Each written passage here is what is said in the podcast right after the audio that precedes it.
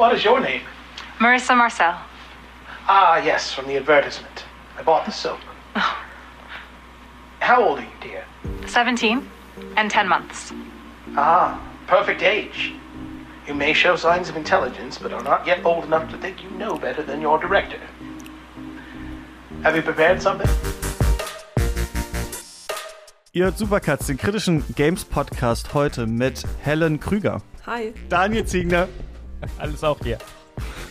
und wir sprechen über ja, Spiele, die Film und Game äh, vermischen, FMV-Games vor allem von Sam Barlow. Denn Immortality ist äh, neu erschienen und ähm, ich sag mal so, wenn uns jemand gesagt hätte, das wäre von David Lynch, dann hätten wir es, glaube ich, alle geglaubt. Ich bin Christian Eichler. Hi.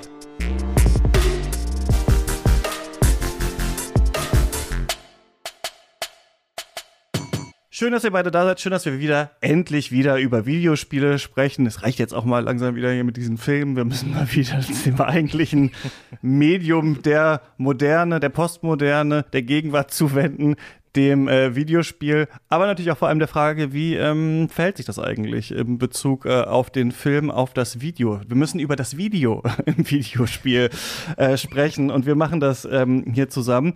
Ähm, Helen, schön, dass du da bist. Du arbeitest bei Game City Hamburg. Ähm, was machst du sonst so, was mit Videospielen zu tun hat? Ähm, wie kommt es, dass du dich in Immortality so reingegraben hast? Ja, hallo erstmal, vielen Dank für die Einladung. Ähm, ja, also ich spiele gerne, lange, viel, schon immer. Ähm, und genau, manchmal podcaste ich auch, den unregelmäßigsten Games Podcast Deutschlands nenne ich es gerne. Äh, Hold X, da kommt immer eine Supercuts, Folge, so, wenn ja. ich.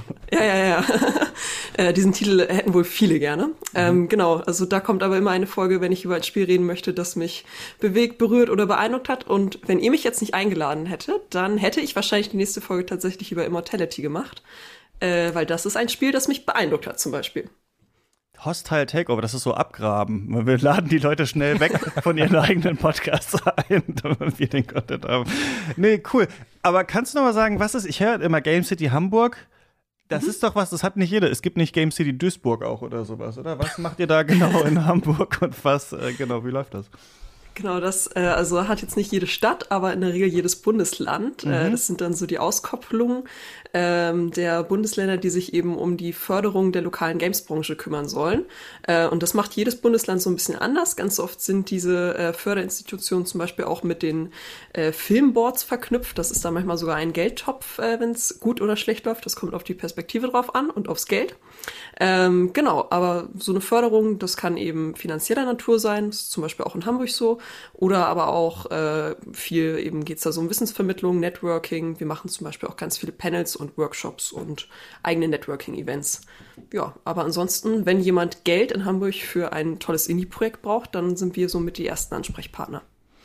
Und was machst du da so die meiste Zeit? Entscheidest du so mit dem Daumen, so, so gladiatorenmäßig so, nein, ihr kriegt kein Geld oder machst du die Vorträge oder was? Noch nicht. Nee, ähm, ich bin in der Kommunikation vor allem angedockt. Also ich mache so ganz viel Social Media bei uns, aber äh, eigentlich ist man so ein bisschen bei allem involviert. Also zum Beispiel auch, äh, ja, wenn sich dann Teams bewerben, dann die Bewerbung eben bearbeiten oder aber auch mal ein Panel durchführen. Zum Beispiel letzte Woche durfte ich ein Panel moderieren zum Thema äh, Indie-Devs auf TikTok. Wie können die eigentlich die Plattform gut für sich nutzen? Nice. Äh, genau, wir verlinken dein Social Media natürlich äh, in den Show Notes, da kann man dann ähm, sich das noch weiter anschauen. Daniel, wie geht's dir? Daniel. Überleitung. mir geht's, ähm, mir geht's äh, gut, weil ich habe tatsächlich ähm, endlich mal ein Spiel gespielt wieder für den Podcast, auch was ich auch äh, auf jeden Fall wahnsinnig interessant fand. Ähm, und hättest du jetzt nicht äh, Helen vorgestellt, hätte ich ähm, eine tolle Überleitung gehabt. Ähm, nämlich, dass wir den Übergang zurück zu den Videospielen hier bei, bei Supercuts ähm, so fließend wie möglich gestalten für alle. Und so sanft, weil wir ja über ein Spiel reden, das ähm, ja halt so ein bisschen an der Grenze hängt, ne, vom, vom Film und vom Spiel. Äh, wo man total sich auf Begriffsdefinitionen hier einschießen könnte, was wir vielleicht, würde ich sagen, heute nicht machen, wahrscheinlich, aber ähm, ja, was, was äh, irgendwo dazwischen hängt. Ja, das ist ja immer ein Thema, würde ich sagen, Film und Game. Gerade haben wir ja diese ganz krasse Welle der Verfilmungen wieder. Also was wir ja, glaube ich, in dieser Form seit Ewigkeit nicht gesehen haben. Das wirklich, also heute kam, glaube ich, die Nachricht, wo wir aufnehmen, dass hier The Medium, dieses Spiel jetzt eine Netflix-Serie bekommt, wo man wirklich so denkt? Leute, das denkt ihr euch doch mittlerweile nur noch aus. Das kann doch überhaupt nicht sein. Oder wir haben jetzt gerade gemerkt, dass irgendwie Cyberpunk seine Renaissance hatte, weil es hier Edge Runners, diese Netflix-Serie gab und sowas, ne? Also wie diese Medien in Verbindung stehen. Die andere Diskurs ist natürlich immer The Last of Us, endlich sind Spiele wie Filme und so. Äh, aber hier geht es natürlich dann noch viel stärker darum. Ganz kurz vielleicht, bevor du nochmal vorstellst, worüber wir reden, ähm, das haben wir uns so für die Zukunft von Supercuts gedacht, dass wir uns, wie wir es auch sonst bei Cuts schon öfter mal gemacht haben, oder ich auch damals noch, als wir, als ich Rush hatte, diesen Podcast, dass wir uns so ähm, ein Spiel nehmen, was gerade rausgekommen äh, ist oder vielleicht auch schon älter ist und so ein bisschen so ein Überthema, das können, das kann das Genre selbst sein, in dem das Spiel ist, dass man da vielleicht noch ein paar andere Spiele mitbringt, darüber redet. Oder aber das äh, Studio oder wie bei San Barlo jetzt so der Hauptentwickler.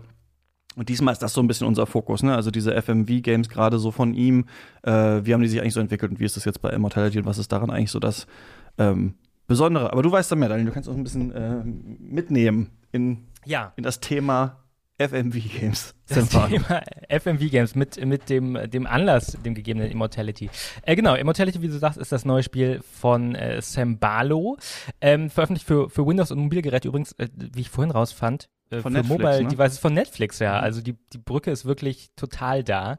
Ähm, und wenn ich es beschreiben würde, würde ich sagen, es ist so ein Mystery-Horror-Adventure. Ähm, es geht um die Geschichte der Schauspielerin Marissa Marcel ähm, und deren Leben, beziehungsweise ihrem möglichen Tod, ihrem Verschwinden, ihrem Verbleib, was mit ihr halt ähm, passiert ist. Und diese Geschichte erfahren wir nicht einfach so, sondern die ähm, erfährt man so aus lose zusammengesetzten Szenen aus drei Spielfilmen, die sie gedreht hat, so wie so ein bisschen Behind-the-Scenes-Material. Und daraus setzt man sich dann die Geschichte dieser Schauspielerin ähm, zusammen. Das Besondere, ähm, es geht nicht nur um eine Schauspielerin, sondern man sieht auch mehrere SchauspielerInnen, denn das ist ein, ähm, wie das ist, FMV-Spiel. FMV ähm, steht für Full Motion Video. Kinder der 90er kennen das aus Command Conquer aus den Zwischensequenzen Mhm. da.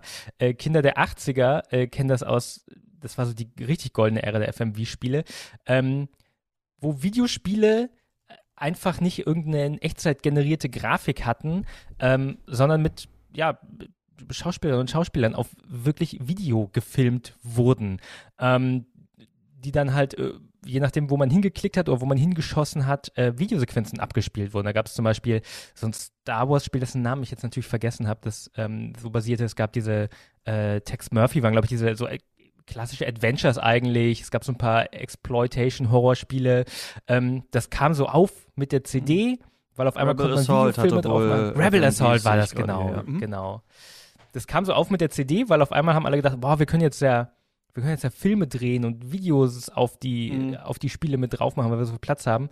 Ähm, ist dann auch sehr schnell wieder ausgestorben. Ähm, bis es so ein bisschen, na, ich würde es noch nicht ganz eine Renaissance nennen, aber es ist so ein bisschen wiedergekommen. Und vor allem zu verdanken ist das ähm, den mittlerweile drei Spielen von äh, Sam Barlow, der nämlich der Autor ist von Immortality ähm, und auch zwei anderen Spielen in diesem Stil, und zwar Her Story, ist 2015 erschienen, und Telling Lies, das ist 2019 erschienen.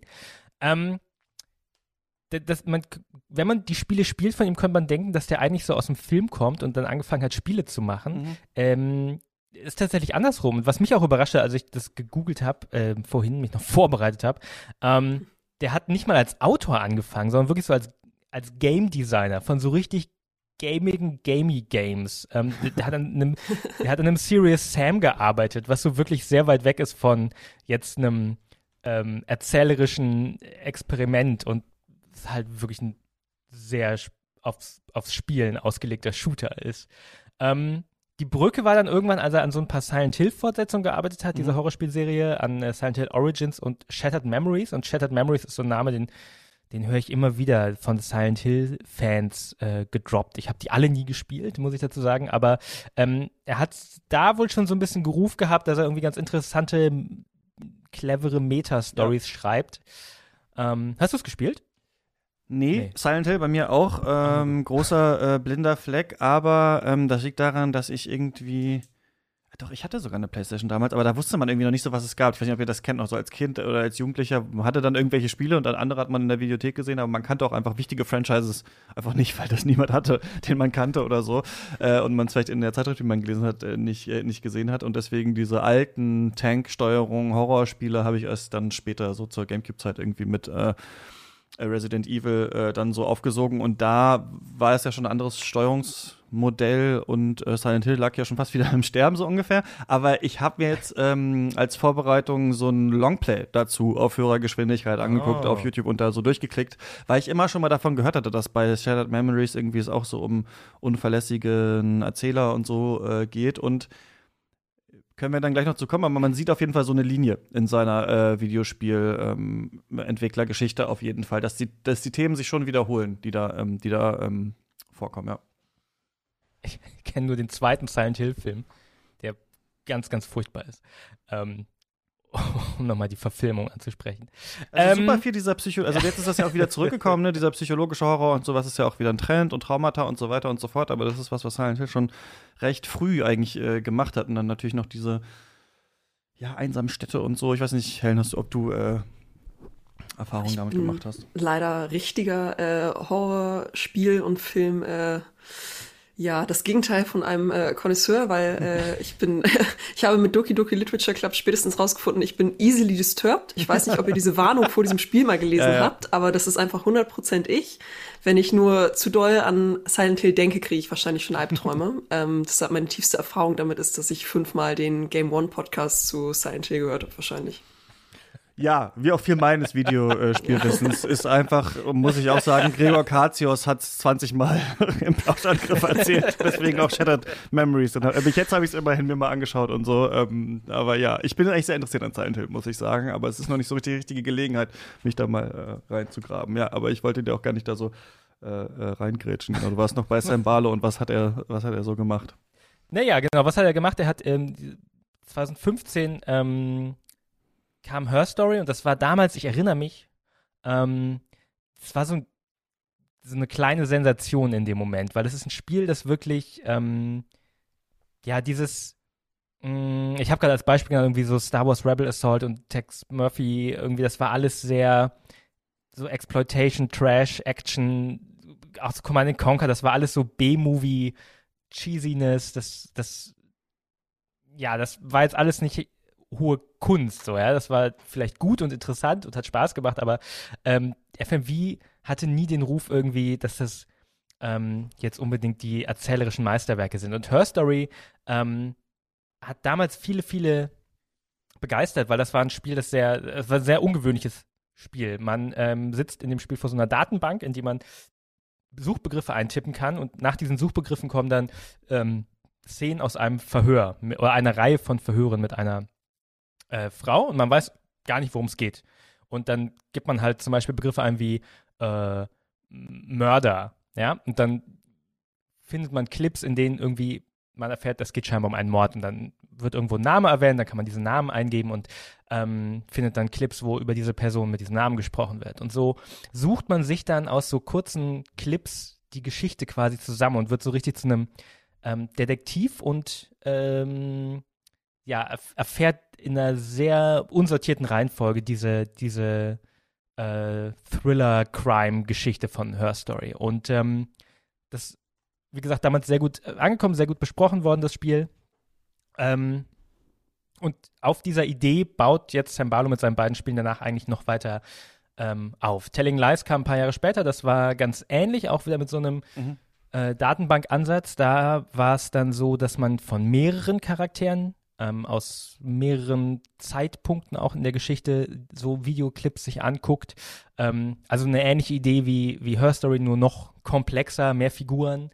Ähm, und Immortality jetzt ist, ähm, ich würde sagen, nochmal einen großen Schritt ähm, komplexer, weil äh, Her Story war so, halt so eine Verhörsituation, ne? Ganz einfache Kamera, eine Person sitzt an einem Tisch, immer dieselbe Kameraeinstellung, ganz simpel.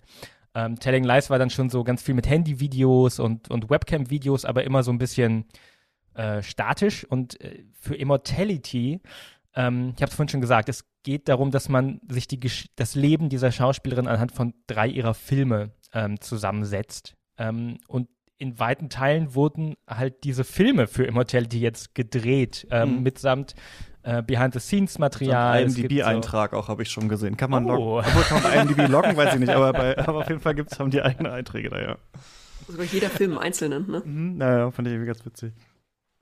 Und äh, ja, genau, also äh, es ist einfach eine, eine man, man, was man bekommt, ist eben ein Haufen von so Filmclips, zwischen ein paar Sekunden teilweise, teilweise ein paar Minuten lang. Ähm, und äh, man kann die nicht ganz frei auswählen, sondern man kann in, innerhalb eines Filmklicks dann bestimmte Sachen anklicken, zum Beispiel ein, Messer oder ein Gesicht. Ähm, und dann kriegt man so einen Zoom-In und so einen Match-Cut zu einer, ähm, zu einer anderen Szene aus einer ganz anderen Stelle aus dieser, dieser Filmografie, äh, wo eben auch ein Messer drin ist oder auch diese Person auftaucht. Und so, ja, klickt man sich eben in einer mehr oder weniger unvorhersehbaren Reihenfolge durch ähm, diese drei Filme und ihr Behind-the-Scenes-Material, durch teilweise noch Fernsehshow-Interviews, ähm, so ein, wirklich ein Haufen an, an Material und versucht sich dann eben ja, zusammenzusetzen, was ist mit äh, dieser Marissa Marcel ähm, passiert. Und das sind drei Filme. Äh, das etabliere ich mal kurz, weil da kommen wir bestimmt noch ein paar Mal drauf zurück. Äh, einmal Ambrosio. Das ist so ein mittelalterlicher Erotik-Thriller, der ähm, 68 gedreht wurde. Ähm, von so einem Regisseur, der würde ich sagen, so eine Mischung ist aus ähm, äh, Alfred Hitchcock und ähm, äh, wie heißt der Suspiria-Regisseur? Ähm, äh, ja, der, der Italiener da. Hallo, ja, ähm, genau. Leute lynchen, Ich lynchen mich gerade. Ja, halt der große, nee, warte mal. Äh, Machst ein Giallo-Special und dann kommt hier so ein Gast. Schon vergessen. Ich denke, also in meinem Pop Kopf äh, ploppt jetzt die ganze Zeit Luca Guadagnino auf Dario Argento, ja, sorry. Argento, jetzt auch, genau. ja. ähm, der zweite Film ist, heißt Minsky, das ist so ein, so ein queerer Crime-Thriller aus den 70ern, so ein bisschen ähm, noirisch inspiriert, ähm, so ein bisschen Sub, Sub, Subkulturszene angesiedelt. Der ist fast eher wie ein Giallo. Das ist mir dann, das habe ich in unserer Ah. Giallo-Folge gelernt, dass die Gialli eigentlich, also wir nehmen ja Suspiria, ähm, denken wir immer, ist so der typische Giallo, aber ist es eigentlich nicht, weil äh, Giallo oder Gialli eigentlich ähm, so Polizeikriminalfilme sind, die nur sehr brutal sind halt eigentlich. Deswegen ist witzigerweise Minsky so ein bisschen, so ein bisschen Giallo-mäßig eigentlich. Ja, fand ich irgendwie ganz interessant. die Folge dann direkt mal im Anschluss hören jetzt. Dann sind wir direkt. Äh, Ja, Peter Scheinflug war da zu Gast, so ein riesen Giallo-Experte und es war wirklich toll. Also zwei Stunden lang man die komplette Geschichte des Genres sich anhören, ja.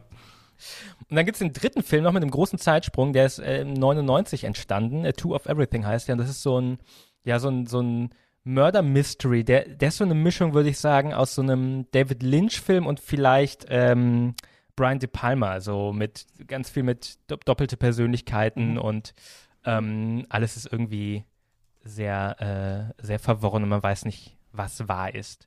Ähm, genau, das sind die drei Filme und ja, mit denen versucht man dann, anhand dieser Filme versucht man herauszufinden, was ist mit Marissa Marcel äh, passiert, dieser 68 mal sehr jungen Schauspielerin, die auf dem Weg war, ein großer Star zu werden, aber es scheinbar irgendwann verschwunden ist. Ähm, genau, das ist, das ist das Spiel. Äh, ja. Helen, du hast jetzt, jetzt, jetzt habe ich so lange geredet, jetzt gebe ich mal direkt an dich den, den Ball äh, äh, rüber. Was ich interessant finde, zwei Sachen. Du hast mh, mir im Vorgespräch gesagt, dass das erste Sambalo-Spiel, das du gespielt hast, ähm, das andere war, dass du es sehr gut findest. Das ist soweit alles, was ich äh, weiß, was du von Immortality hältst. Also was, was war so deine, deine erste Impression, wenn du jetzt mit diesem Spiel, das irgendwie das komplexeste von diesen Sambalo-Spielen ist, ähm, das gleichzeitig auch dein, das, das erste Mal war, dass du mit diesem sehr ungewöhnlichen Stil äh, äh, aneinander geraten bist. Äh, da habe ich dich anscheinend im Vorgespräch angelogen, denn ich habe Telling hab Lies durchaus gespielt. Es gefiel Oh. mir nur nicht und ich habe es abgebrochen. Ähm, Same. so viel dazu. Aber ja, ähm, ich habe dann trotzdem Immortality noch mal eine Chance gegeben, obwohl mir eben, also bei Telling Lies, das weiß ich noch, äh, ich fand zwar diese Idee ganz spannend, aber ich habe mich dann doch relativ schnell einfach gelangweilt damals, ähm, weil eben das irgendwie so wenig passiert ist, irgendwie so, vor allem, wie du es ja auch schon beschrieben hast, die ganze Zeit diese eine Perspektive, die man hat. Und ja, und dann switcht man immer wieder hin und her, aber es sind immer nur Leute, die in die Kamera reden. Und ähm, ich habe den Plot oder so die erste Ebene des Plots habe ich relativ schnell äh, für mich rausgefunden, was da irgendwie, was die eine Hauptperson wohl ist und was er macht. Und da war ich sehr abgeturnt direkt. Äh, und hatte einfach keine Lust mehr. Aber Immortality ähm, hat mich dann direkt viel mehr gereizt. Einmal, weil es einmal hoch und runter auf Twitter ging. Das ist immer in meiner Bubble ein gutes Zeichen, muss ich sagen. Ähm, und weil ich eigentlich diesen Gedanken total schön finde, äh, dass die FMV-Spiele so ein Comeback machen. Weil auch da, also ich bin äh, 25, deshalb äh, war jetzt nicht so ganz meine Zeit, als die das erste Mal populär waren. Und ich hatte davor nur so Berührungspunkte damit, äh, hallo nochmal Game One, tut mir leid, dass ich hier so viel droppen muss. ähm, aber weil ich die, äh, oh Gott, wie hieß denn das nochmal? Phantasmophobia oder so? Dieses eine ah, FMV-Spiel, ja, ja. wo sie damals vor, lass es jetzt 10, 15 Jahre her sein, dass sie da so Let's Play gemacht haben. Und da dachte ich damals, oh, das sieht eigentlich total spaßig aus. Ja, ah, Phantasmagoria, das war's. ja, ich habe gerade an dieses Geisterspiel gedacht.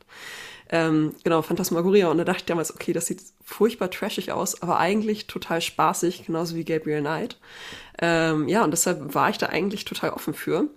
Und mich hat Immortality dann ganz schnell ganz tief reingezogen tatsächlich. Also ich habe ehrlich gesagt äh, Marissa Marcel, ich habe diese Schauspielerin das erste Mal gesehen und dachte so, ja, ich bin bereit, sie mir jetzt zwölf Stunden oder länger anzugucken. Nimm mich mit Immortality, kein Problem, ich, ich, ich folge dir.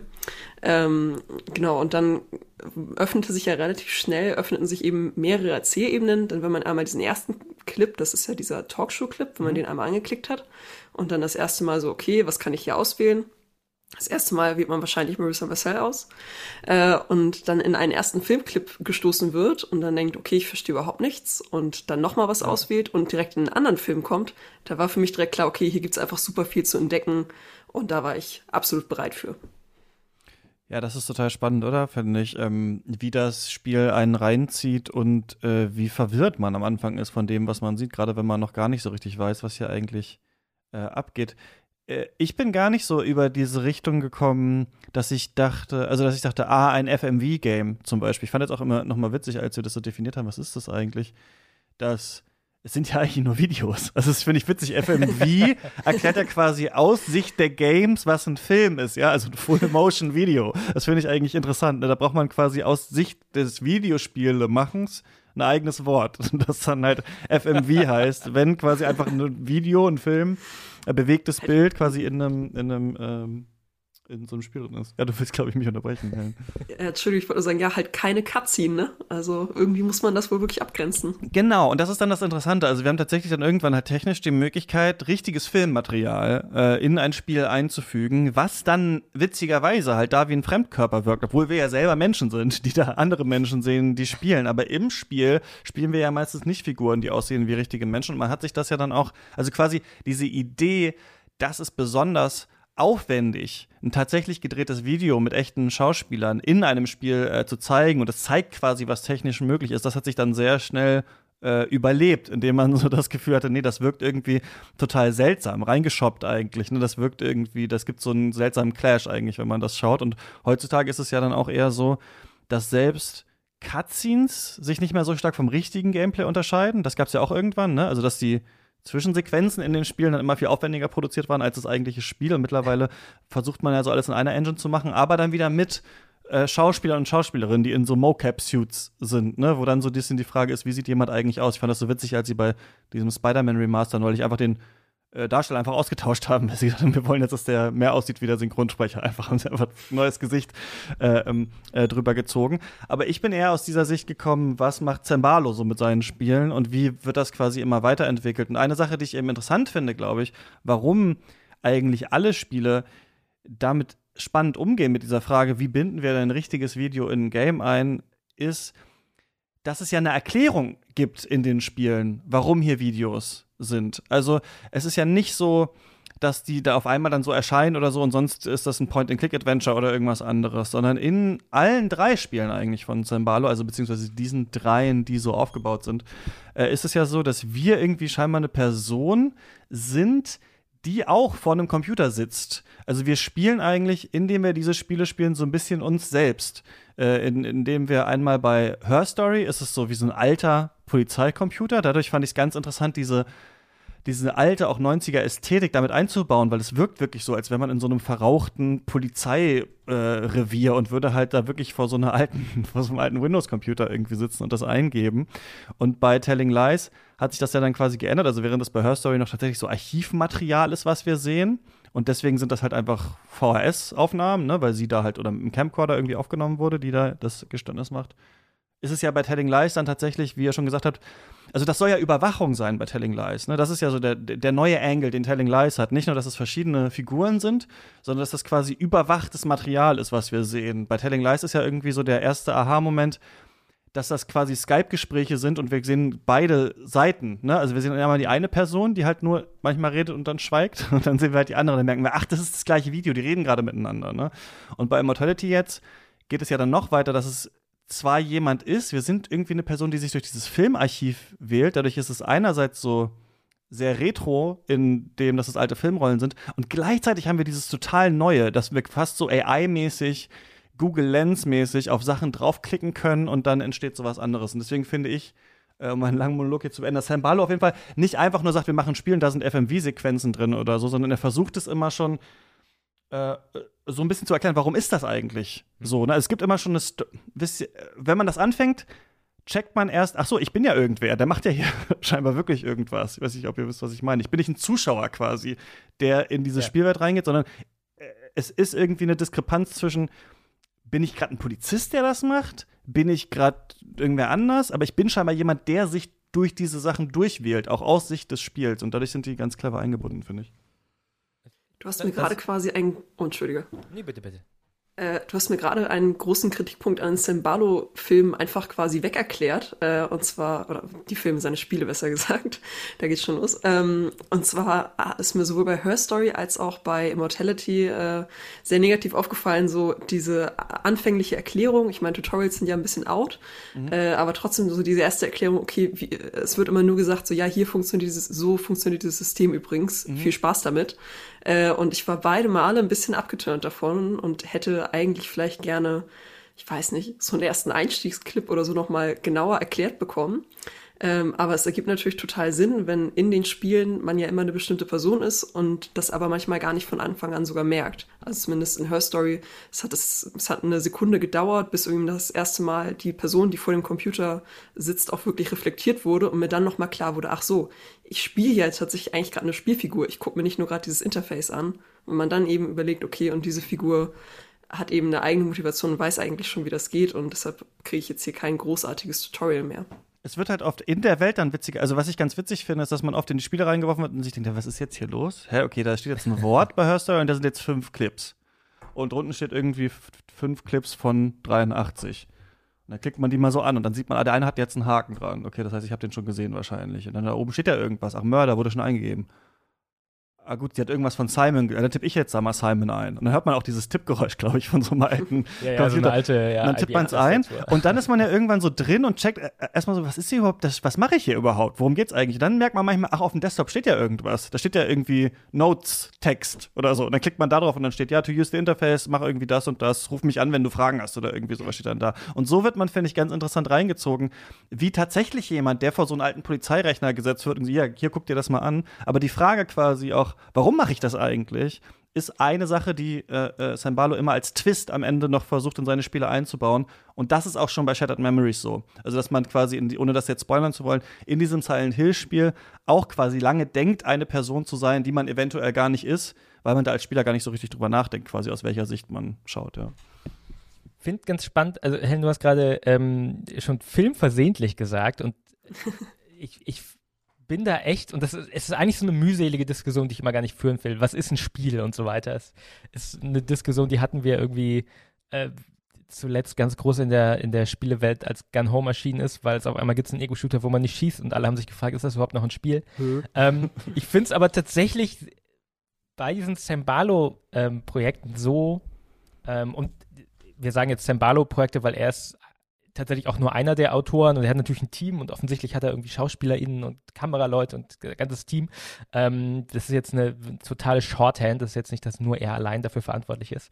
Ähm, aber was diese drei Projekte ähm, aus meiner Sicht so ein bisschen eint, ist, dass sie ja also zumindest Immortality ist ja noch weniger Spiel, habe ich das Gefühl, als die, als ähm, Her Story in Telling Lies, wo man ja noch selber Wörter eingeben musste. Das hatte noch so eine Art was von einem Text-Adventure so ein bisschen und man ähm, ja hat, hat, fast so ein bisschen gepuzzelt. Ähm, und Immortality fühlt sich an, als wäre er jetzt so strukturell mehr an dem, was er eigentlich versucht zu machen. Und ich glaube wirklich, er versucht irgendwie einen nicht linearen Film zu machen und einen Weg finden, ähm, wie das funktionieren kann. Weil im Kino ähm, kann das offensichtlich nicht funktionieren, weil da sitzen irgendwie 100 Leute und die, die können ja nicht alle entscheiden, welche Szene als nächstes kommt.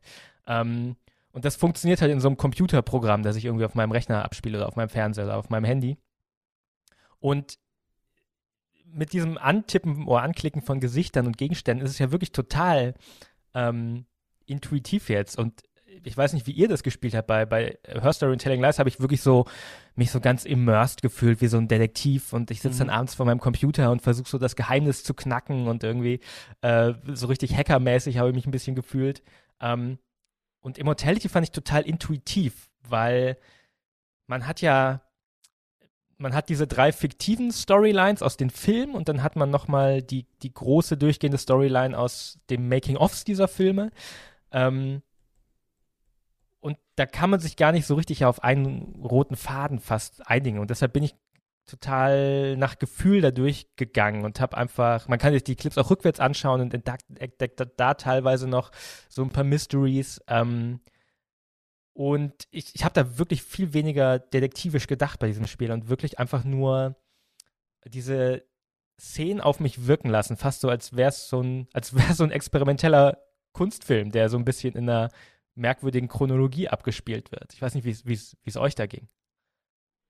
Ähm, nee, da haben wir tatsächlich unterschiedlich gespielt. Also äh, ich habe das als komplettes Detektivspiel äh, begriffen. Ich habe mhm. auch noch extra meine Notizen rausgeholt, denn ja, ich saß da mit einem Notizblock ähm, und musste dann erst musste erstmal aus diesen ganzen vielen Clips nämlich versuchen, irgendeine Ordnung für mich äh, zu erkennen. Und auch wenn ich Telling Lies nämlich nicht durchgespielt habe und es mir nicht so gefallen hat, war das nämlich ein Learning, das ich da mitgenommen habe. Einfach mal ein paar Sachen aufschreiben. Mhm, ja. Ähm, weil das, also ich finde, da tut einem das Spiel nicht so viele gefallen, dass man sich da groß an was erinnern kann sonst oder auf Anhieb unbedingt ganz leicht was wiederfindet. Ähm, aber ich glaube, so nach zwei Stunden oder so habe ich das dann auch aufgegeben, den Notizblock weggelegt und äh, ja. mich dann eher versucht, auf bestimmte Personen zu konzentrieren, um mich da irgendwie so durchzuhangeln. Ich finde das irgendwie äh, immer interessant, wenn Spiele keine so richtigen Win-States, also ne, die Frage, was ist ein Spiel? Ne? Klar gibt es verschiedene Antwortmöglichkeiten und Begründungsmöglichkeiten. Einerseits natürlich ist es immer irgendwas Interaktives, ähm, aber ein Twitter-Post kann man ja auch liken. Ist das dann auch irgendwie so eine Art von Spiel? Habe ich mich neulich auch gefragt. Ne? Das ist ja auch eine Art von Interaktivität, die stattfindet. Die andere Sache ist ja, gibt es so eine Art von Win-State oder Fail-State in einem Spiel? In vielen klassischen Spielen, die man miteinander spielt, ne, also Brettspiele, irgendwas mit Steinen, irgendwas mit, weiß ich nicht, Karten oder so, das ähm, hat ja oft dann irgend, irgend so Art von Win-State und auch Regeln, also nach denen etwas abläuft und die man irgendwie dann versuchen muss zu kennen und danach versucht man dann das Spiel zu gewinnen. Und oft ist das in diesen äh, Sambalo-Spielen so, was ich auch für eine Stärke halte, dass das das nicht so richtig gibt. Also es gibt schon immer irgendwas gegen Ende oder am Ende, das nochmal ein kleiner Twist ist oder wie es dann doch nochmal aufhört oder sich das Spiel nochmal dekonstruiert oder so oder die Person, die dann vom Computer steht, dann auf oder so oder man erfährt dann, ach, ich war eigentlich ja die und die Person, so als letzter Twist. Aber das äh, Spiel ist nicht nur fertig, wenn man alle Clips gesehen hat oder sowas. Ne? Man muss nicht wirklich einen Fragebogen am Ende beantworten, der sagt, wer war es denn jetzt? War sie es jetzt oder nicht bei Her Story? Wie ist das denn jetzt eigentlich abgelaufen? Sondern irgendwie fängt man an, sein eigenes Spiel zu machen. Also man versteht natürlich, da ist irgendwas hier drin versteckt hier sind wahrscheinlich Twists, hier ist wahrscheinlich eine, äh, ein Plot, aber ich spiele das nicht ganz linear. Ich kann da von verschiedenen Richtungen hin und ich weiß nicht genau auch, welche Richtung ich einschlage, wenn ich die Eingaben mache. Ne? Also die Spiele sind interaktiv, ich kann was eingeben, aber auch bei Her Story weiß ich ja nicht so richtig, wenn ich Simon eingebe, kriege ich dann wirklich die Antwort, wer Simon ist? Also wird, dann, könnt, es, dann kann ja ein Clip kommen, wo sie sagt, ja klar, das ist hier Simon Smith, mein Freund, wir sind seit drei Jahren zusammen oder so. Dann habe ich durch das Eingeben von Simon die Antwort bekommen, wer ist Simon. Aber es könnte ja auch sagen, dass sie ja, und dann kam Simon und dann waren wir in der neuen Wohnung oder so. Dann wissen wir natürlich auch, okay, irgendwie, die sind wahrscheinlich zusammen gewesen, es gibt eine Wohnung, aber die Antwort ist nicht ganz klar. Und so haben die Spiele ja alle so was Interessantes, dass man versucht, so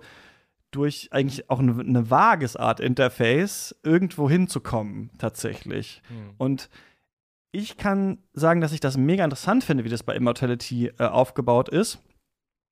Aber es nimmt natürlich total diesen Aspekt raus, dass man, also ist es noch äh, unplanbarer, wo man landet eigentlich. Ne? Also sagen wir mal, ihr seht eine Person im Hintergrund, dann will man vielleicht wissen, wer ist die Person, dann klicke ich auf die Person drauf, dann ist die aber in irgendeiner anderen Szene, rennt die ganz schnell weg und es geht wieder um was ganz anderes. Und ich fand da, dadurch war das halt schwierig zu katalogisieren, was passiert hier eigentlich, auch durch die Menge. Also wo bei Her Story ich mir auch Notizen gemacht habe und bei Telling Lies es sogar ein Notepad-Dokument gibt auf dem Desktop, worin man Notizen machen kann, habe ich bei Immortality dann so gedacht, das sind drei Filme, das sind hier 40 Personen oder sowas, die da auftauchen. Das ist total, ich weiß nie, sind wir in der Probe, sind wir im Film, was passiert eigentlich gerade? Dass ich dann dachte, ich muss mich da, glaube ich, erstmal reinfallen lassen, um irgendwie vielleicht assoziativer und nicht nur rational logisch zu raffen, was ist hier los, was ja schon so eine Art von filmischem Denken ist. Deswegen hatte ich das schon also ich mochte Her Story am liebsten, aber ich fand das hier am interessantesten, glaube ich, wie es so aufgebaut ist. Uh, interessant. Das ist, das, das ist ein großes Wort. Ich will, ähm, was ich ähm, total spannend finde an allen drei Spielen, und was äh, es auf eine Art auch irgendwie so fast einzigartig macht, ist, dass ähm, einem gar nicht vorgegeben wird, was man, was das Ziel ist. Ne? Es ist ja so, bei Her Story, ihr habt schon gesagt, äh, wird nicht am Anfang gesagt, okay, jetzt find mal raus. Ähm, es wer wurde so. ermordet, wer hat wen ermordet und, äh, und so weiter. Also es gibt keine klaren Fragen, sondern ähm, man wird wirklich so reingedroppt und, und in, gerade in Immortality total überwältigt von dieser Masse an, äh, an Inhalt und an Geschichten. Ähm, ganz kurz, äh, einmal ganz kurz nochmal reinzugrätschen, auch wenn ich gerade so lange erzählt habe, ich Ja. will einmal sagen, das sieht unglaublich aus. Also, das haben wir, glaube ich, noch nicht so richtig angesprochen, weil es klingt so ein bisschen so, als würde man so ein, ja, wegen FMV, so ein bisschen so ein paar schäbige Szenen durchklicken. Ah, hinten ist, ein, K- ist eine Kerze oder so, da klicke ich da drauf, dann bin ich in einem anderen Film mit einer Kerze. Ich finde, das Level an ähm, schauspielerischer Leistung, Kameraarbeit, Ausstattung, Bildgestaltung, Blocking und so weiter und so fort ist wirklich, das, das war nicht so ein Scherz am Anfang, als ich meinte, so wenn wir gesagt bekommen würden, da hat David Lynch irgendwie mitgearbeitet oder sowas, würden wir das glauben. Das habe ich in die, auf diese Art noch nicht gesehen eigentlich in dem Spiel. Und das finde ich wirklich auch beeindruckend. Ne? Also auch, und dass wir ja noch Filme aus verschiedenen Epochen haben, die ja auch so ähm, aussehen und auch noch die Zeit auch noch reflektieren und sowas, ne? Auch in so Behind the Scenes und so und was da alles so erzählt wird. Das wollte ich noch einmal kurz einwerfen, falls man denkt, das ist irgendwie so ein seltsamer, so ein Point-and-Click-Adventure mit irgendwie drei Grafiken oder so. Sondern es ist wirklich, man ist wirklich überwältigt davon, finde ich, wenn man anfängt, das zu spielen. Ja. immensen Schritt gekommen von dem offensichtlichen Low-Budget äh, Her Story. Äh, was ist der billigste Weg, sowas zu machen? Und da kam, glaube ich, dieses Verhörvideo her zu, zu, ja, zig verschiedenen Videoformaten auch. Ne? Das ist ja dann das, weiß nicht, äh, äh, hei- acht- äh, 60er Jahre Heimvideo ist dann was anderes als der 60er Jahre Kinofilm, ist was anderes als der 70er Jahre Kinofilm. Das ist, äh, ja, gut, dass du es äh, sagst. Jetzt, ähm, genau, was ich sagen wollte, ist, ähm, dass man kein, kein Ziel vorgegeben bekommt und deshalb mh, so, dass, dass einen diese Spiele so eine viel von einem eigentlich als Spieler oder Spielerin abverlangen, finde ich, was Spiele kaum machen. Und zwar, sie fordern ähm, so eine Neugier ein, die man selber mitbringt. Ähm, und das finde ich ist was, was ich ganz selten in Spielen habe. Ich meine, wir haben äh, es ist so ein Running Gag jetzt schon, dass ich immer über Horizon rede, aber ähm, in, in Horizon Ich dachte, Das jetzt war- kommt das war bestimmt so- wieder Horizon. Es ist einfach, es ist einfach, Am das Spiel macht einfach, erkannt. Oh. das Spiel macht einfach so deutlich, was, was das Gegenteil davon ist, und zwar, dass, dass Alloy ganz viel einem immer sagt, was man Mhm. jetzt machen kann Was ist und, das für und ein so Stein? weiter. Ah, ich sollte mal da hinten. hin. Genau. Und, und, äh, und, und diese Spiele sind so das totale Gegenteil. Und das, man kann, ich glaube, es gibt bestimmt viele Leute, die total daran abprallen, weil sie überhaupt nicht an die Hand genommen werden, ihnen überhaupt nicht gesagt wird, warum sollte dich das interessieren? Man braucht ja auch so eine Viertel oder vielleicht sogar halbe Stunde, um, um drauf zu kommen, was, was überhaupt die Frage ist, ja, die, der, der Geschichte. Ähm, Mhm.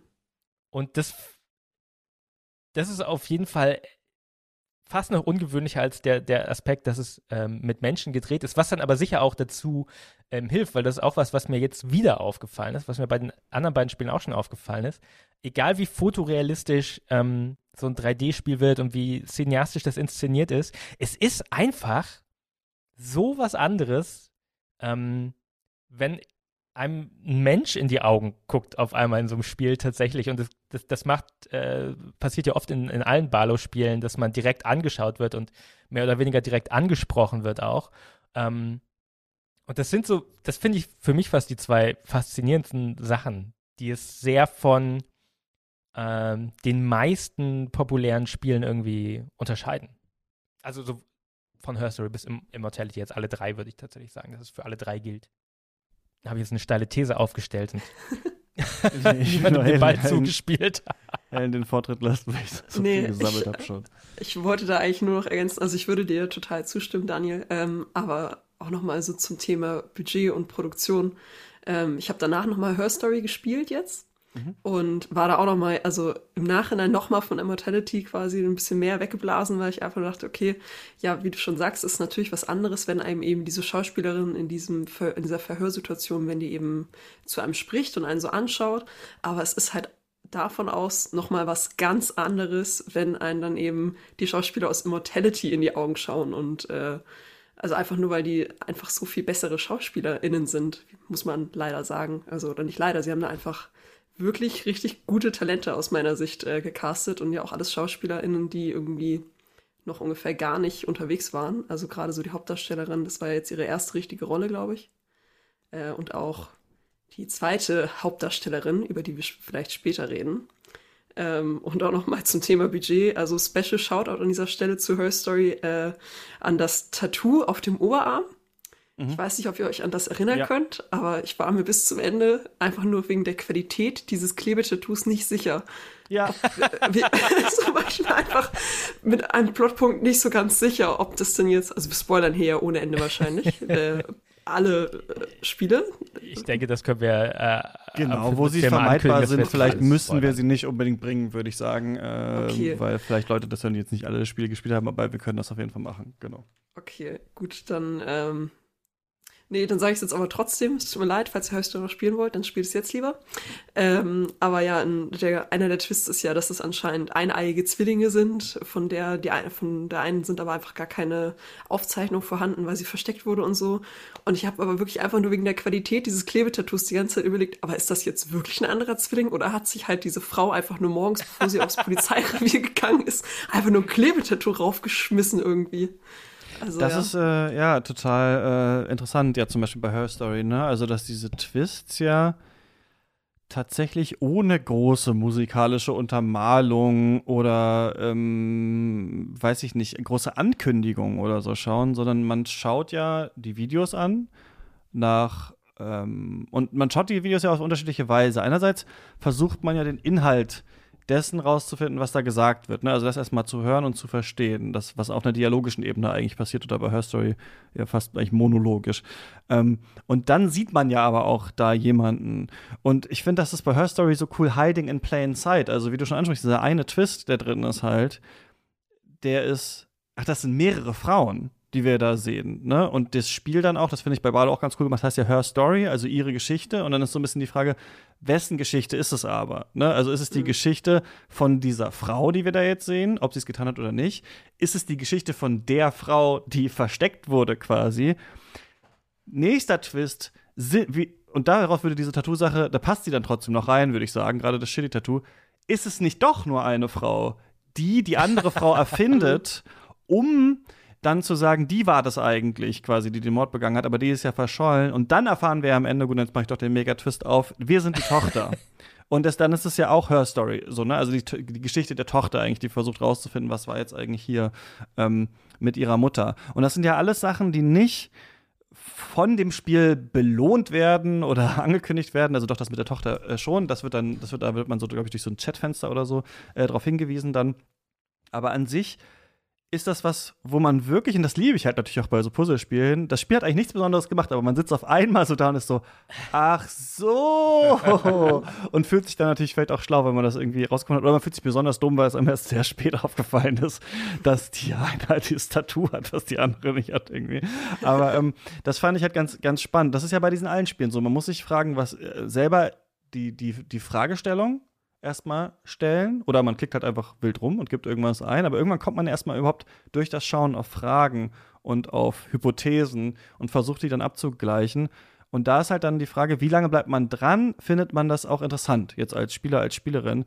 Und ich muss sagen, ich bin nur bei Her Story so richtig lange dran geblieben, weil das für mich, und das ist vielleicht auch eine Ebene, die man noch besprechen muss, ähm, es gab mal so ein Interview mit Jonathan Blow zu The Witness, diesem Puzzlespiel, was äh, ich ja liebe und daher hasst, äh, wo es darum ging, wie ist die Insel, auf der diese Puzzle sind, designt. Denn äh, bei ähm, The Witness ist es so, dass man irgendwann merkt, dass man nicht nur die Puzzle auf den Blöcken quasi, wo sie sind, machen kann, sondern dass in der ganzen Welt Puzzle versteckt sind. Und dann meinte er im Interview, wir mussten deswegen diese Welt ganz bestimmt bauen, sodass sie nicht zu viele Farben hat, dass nicht zu viele Sachen aussehen wie ein Puzzle, die aber eigentlich kein Puzzle sind und so weiter. Also man merkt dann erst später, nachdem man so den Twist gecheckt hat, wie aufwendig das eigentlich gewesen sein muss, das zu machen. Und bei Her Story ist es auch interessant, du kannst ja nach den Wörtern suchen und dann kriegst du Ergebnisse. Also mussten sie ja, also die müssen ja schon überlegen, wie kann aber jemand überhaupt auf Ergebnisse kommen. Denn Zembalo ist ja klar, was die Ergebnisse sind. Also, dass man irgendwie versucht, man ja den Spieler, die Spielerin zu nudgen in die Richtung, war sie das wirklich? Dann irgendwann findet man wahrscheinlich raus, okay, vielleicht sind zwei Frauen. Und dadurch muss man aber überlegen, die darf, darf, darf dann nicht so Wörter wiederholen, die dann aber was Unterschiedliches meinen und so. Also, die mhm. müssen dieses Skript halt total eng an diesem Skript arbeiten.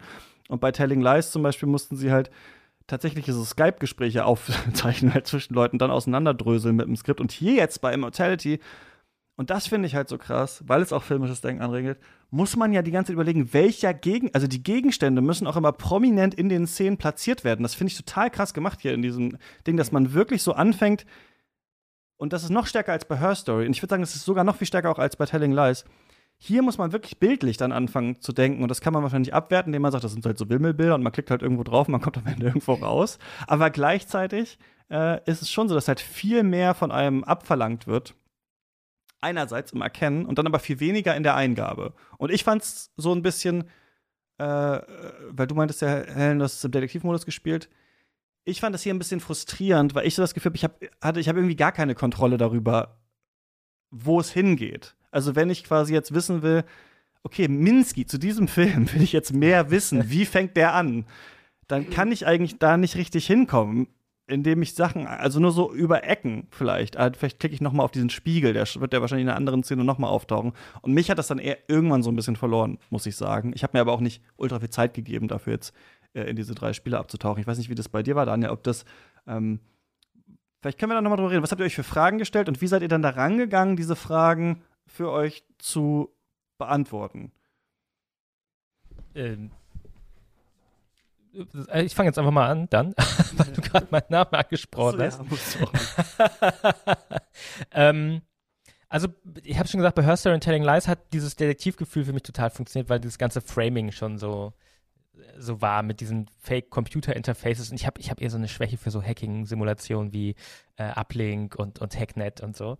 Ähm, und Immortality, ich habe es ja auch schon gesagt, das, das habe ich wirklich total instinktiv ähm, dann über mich drüber mhm. waschen ähm, lassen und mh, mm, irgendwann noch aufgehört, zu viel drüber nachzudenken tatsächlich. Ähm, weil man, man merkt irgendwann am Anfang auch, wenn man gerade über diese ganzen diese strukturelle Komplexität dieses Spiels, äh, dieser Spiele nachdenkt, wie du es gerade beschrieben hast, dass das ja alles irgendwo verknüpft ist. Die ganzen Gesichter der Videoszenen sind miteinander verknüpft. Die, die Stichwörter aus, aus Her Story, aus den Transkripten sind miteinander verknüpft. Ähm, da, irgendwann merkt man, das Spiel spielt auch damit. Irgendwie, wenn man, weiß nicht, so, ein, so einen Apfel anklickt, weil man denkt, der ist jetzt in irgendeiner anderen Szene, wo ein Apfel eine total wichtige Rolle spielt, dann landet man auf einmal in irgendeiner Szene, wo, wo einfach nur ein Apfel im Hintergrund liegt und das Spiel mh, mm, oder nicht mal ein ja Apfel, manchmal, ne? Manchmal ist es ja dann auch einfach nur was, was so ein bisschen so aussieht oder so, oder ein Gesicht. Das Bild so. eines Apfels. Mhm, ja. also, und das ist ja auch, das glaube ich dann ja auch oft Absicht, dass, dass so ein bisschen so, das Spiel sich so ein Scherz mit einem ähm, erlaubt, weil man vielleicht denkt, ah, jetzt habe ich den, äh, die Clue entdeckt und dann ist es total die, so ein Red Herring dann irgendwie. Es ist tatsächlich aber nirgendwo ein roter Hering im Spiel, das wundert mich fast, dass da keiner äh, literally auftaucht. Ähm, und dann habe ich irgendwann wirklich, weil es so überwältigend ist, das alles im Kopf ähm, zu behalten. Ich meine, du hast auch mhm. schon Notizen erwähnt und äh, man kann ja auch dann sich Notizen, man kann äh, sich Szenen so mit einem Herzchen markieren und so, damit man die später wiederfindet. Das habe ich alles gar nicht mehr benutzt. Ich habe wirklich dann so nach einer Stunde ganz aufgehört, zu viel drüber nachzudenken und ähm, auch tatsächlich gar nicht mehr die Szenen ganz geguckt, sondern wirklich, ähm, man kann ja dann vor und zurückspulen und gerade dabei entdeckt man ja manchmal auch so ein bisschen so ein, so ein übernatürliches Level kommt da ja auch noch rein, wo man Ja. so quasi geheime zweite Ebenen der, der Szenen manchmal entdeckt. Ähm, ich habe mich wirklich so richtig äh, dann, dann treiben lassen einfach. Und das hat erstaunlich gut funktioniert, auch wenn mir eine Sache aufgefallen ist, die ich an allen dieser Spiele kritisieren muss, tatsächlich. Ich hatte bei allen irgendwo einen Dip kurz vorm Ende in, in der Motivation auch. Und auch hier, wo es sich so ein bisschen zieht. Der Anfang ich, den fand ich in allen drei Spielen super stark. Das Ende fand ich wieder super stark. Aber kurz vorm Ende, wenn man ganz viel Videomaterial schon quasi freigeschaltet hat und sich richtig frei in dieser Geschichte bewegen kann schon, weil man ja später dann so ein bisschen Überblick gewinnt über die ganzen verfügbaren Videos, Mhm. ähm, da verliert es immer einen so fast. Und dann hat es mich am Ende aber trotzdem immer wieder, wieder reingeholt. Und ähm, ja, ich habe es vorhin schon gesagt, ich, ich habe das Gefühl, dass er so ein bisschen auf der Suche ist, der, der Sam Barlow nach einer Möglichkeit, einfach einen, wirklich weniger ein Spiel zu machen, als mehr einen Film nicht linear zu erzählen. Und zwar nicht, nicht linear im Sinne von, es gibt Zeitsprünge wie, weiß nicht, bei der Pate, so. Und auch nicht ähm, im Sinne von, es gibt so Abzweigungen wie bei dieser Black Mirror-Folge, Mhm. sondern wirklich eine Geschichte zu erzählen, die funktioniert, Bandersnatch, genau, wirklich eine Geschichte zu erzählen, die ein, mit den Mitteln des Films gemacht ist, aber bei denen die Reihenfolge egal ist, in der du die einzelnen Teile ähm, siehst. Und ich, ich, ich weiß nicht, ob er da jemals, ob das überhaupt erreichbar ist, wirklich in so einer ganz reinen Form. Ähm, aber ich habe schon das Gefühl, dass das relativ nah dran ist, so konzeptionell. Ähm, und das führt mich auch zu einem, noch einem anderen Kritikpunkt, den ich an allen drei Spielen habe. Damit das funktioniert, damit man in dieser Überwältigung an, an Inhalten und Figuren und Zeitebenen nicht total den Faden verliert, verlassen sich ja alle drei Spiele sehr, sehr stark auf so Genre-Klischees. Ähm, also Her Story ist so volle Ladung Crime-Thriller mit ein bisschen ähm, Serienmörder-Klischees drin und Telling Lies ist irgendwie äh, halt auch so Crime-Thriller. Es gibt die Femme Fatale und so den, den, den Doppelagenten, so diese Mhm. Was man aus so, so Spy-Thrillern irgendwie kennt und ähm, ja, Immortality auch ganz deutlich. Der, ich meine, er filmt Filmklischees im Stil von Filmklischees und, und stellt das irgendwie dar. Ähm, und das wäre vielleicht der nächste Kritikpunkt, ähm, dass das total spannende Erlebnisse sind, diese, diese äh, Geschichten aus diesen drei Spielen. Aber dass ich über, das war eine gute Zeit, tatsächlich wenig so an Ideen mitnehme. So. Also es, ich habe nicht das Gefühl, dass Telling Lies wirklich was über Privatsphäre und Voyeurismus sagt, sondern es einfach nur so ein bisschen bedient und benutzt. Ähm, Mhm. Und Ökoterrorismus. und ich habe das ja. Gefühl, ja, und die, äh, die Immortality, ich finde es interessant, dass Immortality parallel zu Blonde rauskommt, was auch so ein Film irgendwie ist über, wie Hollywood mit Frauen umgeht und was Berühmtheit mit einem macht. Ähm, aber ich habe auch bei Immortality nicht so richtig das Gefühl, es sagt viel darüber. Und vielleicht ist das so dann äh, die, die Schwäche dieser Art des Erzählens, dass es strukturell total aufregend ist und ich finde es total inspirierend, ähm, auf so eine Art eine Geschichte zu erleben. Ähm, aber ich, vielleicht ist, ist das, das, das Endgame auch, ähm, ich, ich weiß nicht, wie weit er das noch spannen kann oder wie weit man diese Art von Geschichten erzählen noch spannen kann. Sorry, jetzt habe ich einfach total einen Riesenbogen hier aufgemacht und bin direkt dabei, was machen diese, macht diese Art von Spielen mit mir? Was, aber du hattest dann ganz kurz nochmal nur, jetzt vielleicht in einem Satz antworten. Du hast dir keine Frage aber gestellt beim Spielen. Oder hast du dir die Frage gestellt, was ist mit dieser Schauspielerin passiert oder was waren das alles für Filme oder wo ist, also gab es irgendwie so eine Frage, die im Kopf, wo du dachtest, während du das spielst, okay, das, äh, das versuche ich jetzt mal rauszufinden oder was eher so ein Schichtungsprozess? Ich glaube, am meisten hat mich tatsächlich, mich haben die Filme, glaube ich, eher für sich interessiert als die, als die übergeordnete Geschichte, Mhm. ähm, worum es in den Filmen geht und wie die entstanden sind. Ja. Henry, was bei dir? Welche, welchen Fragen bist du da durchgelaufen? Also ich muss jetzt erstmal sagen, also da mir blutet das Herz, wie du dieses, dieses Spiel da dann teilweise gespielt hast, dass du einfach vorspulst, wenn ich diese Filme So spiele ich alle Videospiele. Oh Gott. Ich wünschte auch, es gäbe die Funktion öfter mal. Oh Gott, naja. Ähm, ja, wo ich einmal ganz kurz anknüpfen wollte, äh, einfach nur, weil ich es loswerden wollte unbedingt zum Thema Kritikpunkte, denn auch ich habe doch durchaus ein bisschen Kritik an diesem Spiel. Äh, und zwar einfach wirklich, also das Gameplay. Äh, ich verstehe nicht so ganz, warum man das, äh, oder ja doch, ich verstehe schon, warum man es so gemacht hat, aber ich finde diese Idee, man klickt auf einen Apfel und dann kommt man bei irgendeinem anderen Apfel raus, finde ich furchtbar. Also das hat mich so frustriert teilweise, weil Ja. genau wie ihr gesagt habt, dass man eben nicht so einem Faden so stringent folgen konnte. So bei den Gesichtern, da verstehe ich das total. Aber gerade so bei Gegenständen, dass man nicht irgendwie diese Chance genutzt hat, dass man wiederkehrende Requisiten über drei Filme verwendet oder so und sich da so ein bisschen durchhangeln kann, dass man halt genau sagen kann, okay, äh, dieses Kreuz, das habe ich in Ambrosio gesehen und äh, ich bin mir relativ sicher, äh, es könnte auch in Minsky vielleicht auftauchen oder so. Das hätte ich eigentlich eine schöne Chance gefunden. Aber das halt, keine Ahnung, also ich habe es am, äh, ich habe es auf der Xbox gespielt und da hat man dann eben den Vorteil, wahrscheinlich geht's auch an der Tastatur, aber dass man sich einfach so durch die Hotspots quasi auch durchklicken kann. Also wenn man das Steuerkreuz benutzt im Still, dass man dann einfach, äh, dann gibt's halt fünf Hotspots in der Szene, Ah. die man eben anklicken kann und dann äh, klickt man die einmal durch schnell. Äh, und Ja, wird halt ich gar nicht ge gecheckt. Ich hatte Ja. nämlich auch gelesen, man soll es mit Controller spielen, was ich dann auch gemacht habe, weil der ja vibriert an manchen Stellen, wo dann auch diese Genau. Secret-Szenen kommen, was Maus und Tastatur, glaube ich, nicht machen. Ich weiß nicht genau, wie es da angekündigt wird. Also wir merken schon, dass Peripherie so ein bisschen auch ändert, wie man Mhm. äh, äh, das spielt. Aber da würde ich kurz genau äh, das ähm, eine Stecknadel reinstecken in diesen Gedanken.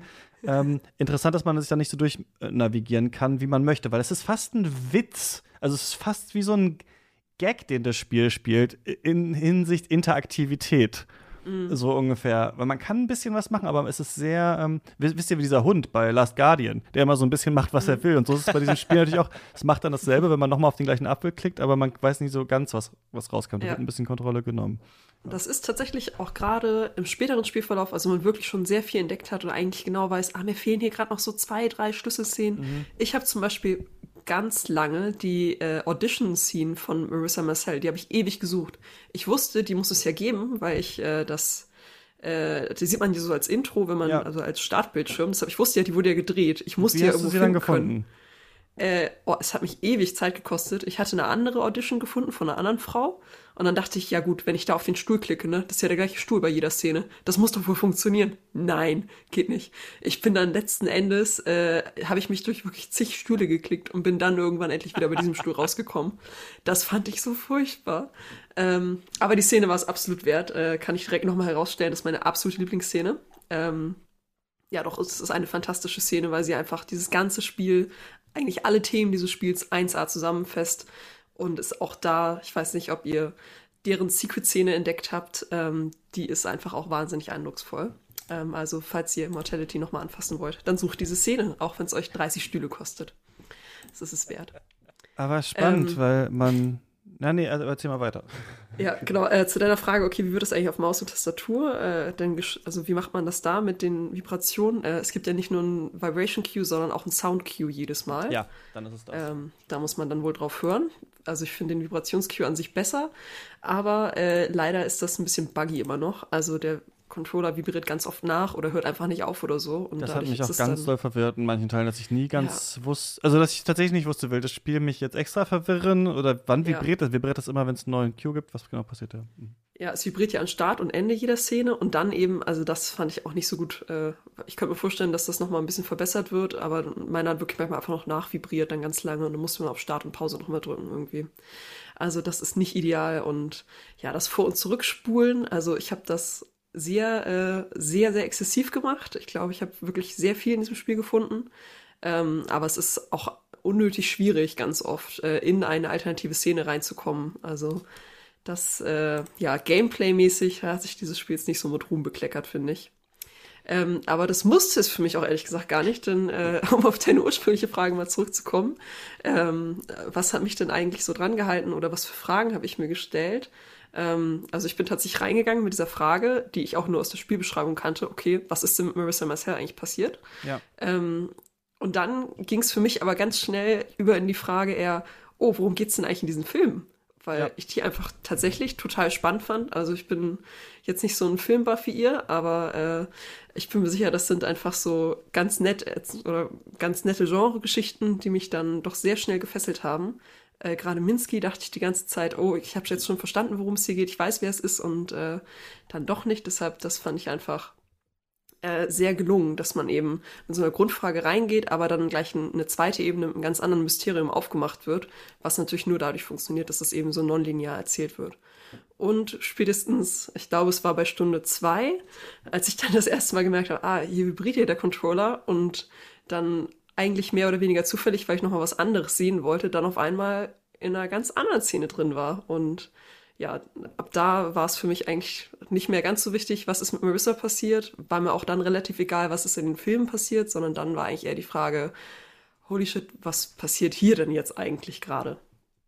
Ja, oder? Also das ist, sind unterschiedliche Fragen, die diese Spiele eigentlich schon recht schnell stellen, würde ich sagen. Oder einen selbst stellen äh, lassen. Bei Her Story, was ist überhaupt, was ist die Geschichte? Was ist überhaupt passiert? Also, oder eher, was man sich ja, glaube ich, als erstes fragt, warum sitzt diese Frau überhaupt da und gibt diese, ähm, dieses Geständnis da ab über mehrere äh, Sessions? Was genau ist passiert? Und dann halt, glauben wir ihr? Ne? Ist, glaube ich, so die Sache, die bei Her Story im Mittelpunkt steht. Ist ihre Geschichte wahr oder ist sie äh, äh, gelogen und ähm, denken wir, wir können das rauslesen. Äh, wir wollen mehr Details einfach haben. Ne? Wir müssen erstmal das uns so ein bisschen äh, aufschlüsseln. Und bei Telling Lies ist ja eher so, was ist die Beziehung zwischen diesen verschiedenen Leuten? Und irgendwann merken wir, ach krass, der Typ hat mit allen diesen Frauen irgendwie eine Art von Beziehung, äh, die wir da haben. Und wir verstehen nicht ganz, wem lügt der was vor.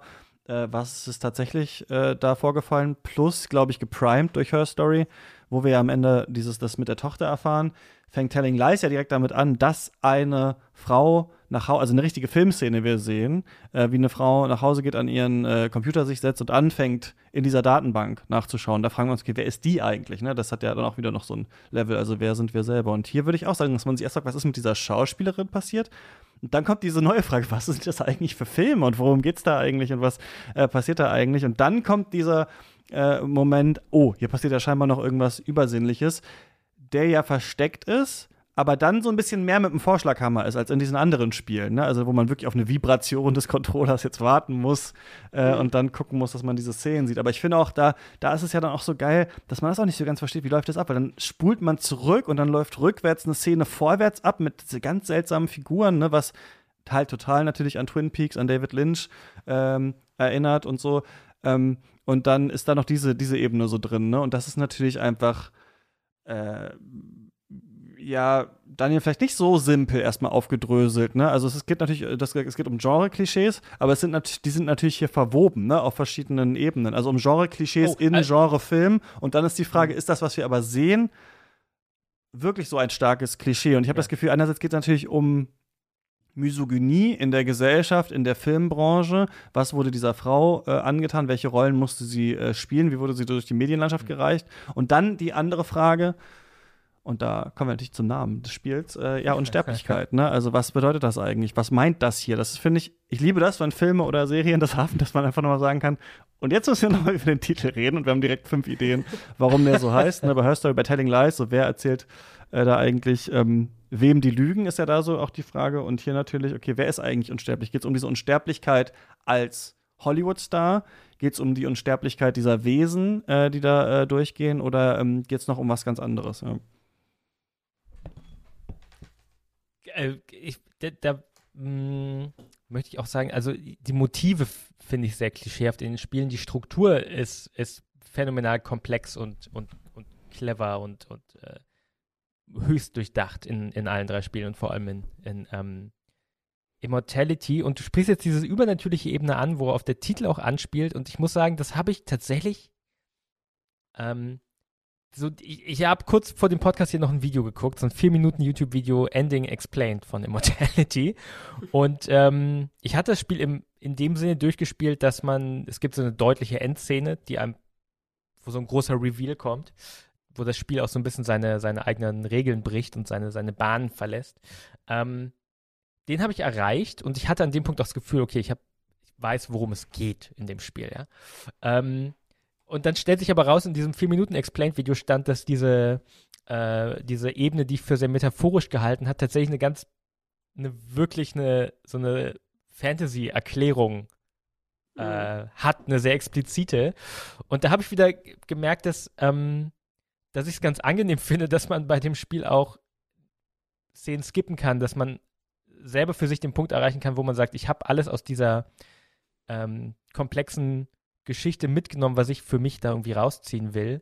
Ähm, weil ich finde diese, diese, diese Over-Explanation, ähm, das ist dann eher so äh, ein M. Night Shyamalan-Film und weniger, so wo ich aufgehört habe, war es noch ein David Lynch-Film mehr. Guter ich habe aufgehört. Da sollten wir jetzt drüber reden. Ja, das finde ich total gut beschrieben, weil genau das eigentlich, das ist, was ich mir auch gedacht habe. Stimmt, es ist wirklich lynchig, also wie die reden, wie die aussehen, diese Figuren, die dann eingeführt werden. Ach, ich sag mal jetzt, Jetzt müssen wir so ein bisschen tiefer in so Spoiler rein und so ein bisschen über Twists reden und sowas, die wir schon noch so ein bisschen umschifft haben, würde ich sagen, jetzt hier bei Immortality. Also, falls euch jetzt wirklich nur das interessiert, was da noch versteckt ist, dann ähm, würden wir empfehlen, dieses Spiel äh, anzuschauen. Falls euch Spoiler eh nicht so interessieren, dann könnt ihr natürlich auch Genau. hier dranbleiben. Kostet irgendwie 20 Euro für, für Windows und, und iOS und Netflix, aber hat man es drin Es und ist ähm, Game Pass Game auch Pass drin, auch. genau. Game man, Pass äh, und so vier, vier, fünf, sechs Stunden, würde ich sagen, je nachdem halt. Okay, Oder ich hatte halt- 10 Oder- bis 12 drauf, aber okay. Genau, das ist dann Also, unterschiedlich, wie man sich das anguckt und äh, was man, was man daraus ziehen will. Genau, wir erfahren dann quasi, dass es, also indem man so, manchmal, manchen Stellen zurück, zurückspult, sehen wir auf einmal, dass es andere Figuren gibt, vor allem zwei, die äh, in diesen Szenen auch auftauchen, die äh, The One und äh, The Other One sind und die quasi so verschiedene menschliche Körper irgendwie kontrollieren können oder von ihnen Besitz ergreifen können und quasi durch sie dann halt auch durch diese Filme gehen und äh, das fand ich nämlich auch interessant, denn es gibt ja bei Lynch diese großen dann Debatten, dass es dann diese vier Stunden äh, Twin Peaks Explained Videos äh, gibt und aber Kyle MacLachlan und so David Lynch halt keine Leute sind, die sagen, ja, da gibt es so eine krasse Erklärung. Also es ist so ein bisschen auch der Witz, gerade bei Twin Peaks, so dass nicht alles, also das ist ja auch der Gag, dass nicht alles da irgendwie erklärt werden muss eigentlich in diesen Filmen, ne? dass nicht alles so logisch äh, durchdacht werden muss. Aber hier ist es schon so, dass es eine Art nahe liegt, ne, wie das äh, äh, gemeint ist tatsächlich. Und ja, dann hier, und das muss ich sagen, ist natürlich irgendwie äh, sauclever, der Twist jetzt sich nochmal umdreht, dieser typische Sambalo-Twist, ne? Also es ist eigentlich ja nicht mehr so, glaube ich, aber Helen, du hast mehr gespielt als ich, darum geht, wer bin ich eigentlich, sondern das Spiel oder beziehungsweise halt ähm, äh, The One hat mich auch beobachtet ne? und nimmt, ergreift dann von mir am Ende Besitz. Ne? Also wir sind Ja. quasi so, also es ist ein äh, so ein bisschen bei Wicker Man, dieses ist so dieser Folk-Horror-Twist, den ich immer liebe. Jemand kommt in so eine Gesellschaft und weiß nicht so richtig, was los ist und alles passiert. Und auf einmal ist es so, ah, es ging um ihn, sie wollen ihn umbringen. So, und das ist natürlich immer äh, krass und das hat es halt hier auch. Aber du warst ja hier mit deinen zwölf Stunden oder so viel tiefer drin. Wie hast du das alles so wahrgenommen? Ähm, ja, mich würde tatsächlich gleich auch mal von euch interessieren, wann ihr eigentlich das erste Mal The One begegnet seid. Ähm, bei mir war es nämlich, wie gesagt, reiner Zufall. Also ich habe zwar irgendwie mal gemerkt, so, ah, der Controller vibriert irgendwie, aber hm, keine Ahnung, ja, was das jetzt soll, weil irgendwie ist ja auch mal am Start eines Videos und am Ende und ach, naja, was soll's. Und dann bin ich nämlich bei einer Szene äh, aus Two of Everything, habe ich einfach zurückgespult und auf einmal war da so ein Overlay. Und zwar wie eine Gestalt eine andere im Pool hält, in so einer quasi so eine Taufszene sah das für mich aus. Und ich habe ich habe überhaupt nicht mehr die Welt verstanden. Äh, habe mich furchtbar erschreckt und äh, wollte den Controller eigentlich lieber kurz weglegen und gleichzeitig äh, gerne mehr sehen. Mm, genau, aber dann so nach und nach äh, habe ich dann verstanden, okay, immer wenn da so ein, so ein Cue kommt, dann werde ich wohl in irgendwie so eine andere Szene reingehen können. Und dann, ab da war das dann eigentlich so die Mission. Also immer mehr dieser Clips finden. Und am Anfang dachte ich auch eigentlich, ja, wir haben es hier mit einer ganz tollen äh, Analogie irgendwie zu tun. Ich dachte, The One and the Other One sind irgendwie vielleicht Ausdrücke der Kreativität oder sind irgendwelche Musen, auch wenn sie nämlich erzählen, ja, es gibt sie seit Anbeginn der Zeiten. Und weil sie dann auch an einer anderen Stelle irgendwie erzählen, ja, sie sind von Marissa ist sie dann auf John übergegangen und dann aber irgendwie wieder zu Marissa zurück und so. Und deshalb konnte ich mir da allerlei ganz tolle Sachen zusammen fantasieren. Äh, und war dann zwar irgendwie ganz befriedigt an irgendeinem Punkt, dass da so eine feste Erklärung kam. Und zwar so, es sind anscheinend Body Snatcher, äh, die mit einem vampirartigen Biss irgendwie die Leute übernehmen können. Aber andererseits dachte ich auch so, hm, ich glaube, ich hätte es lieber nicht gewusst.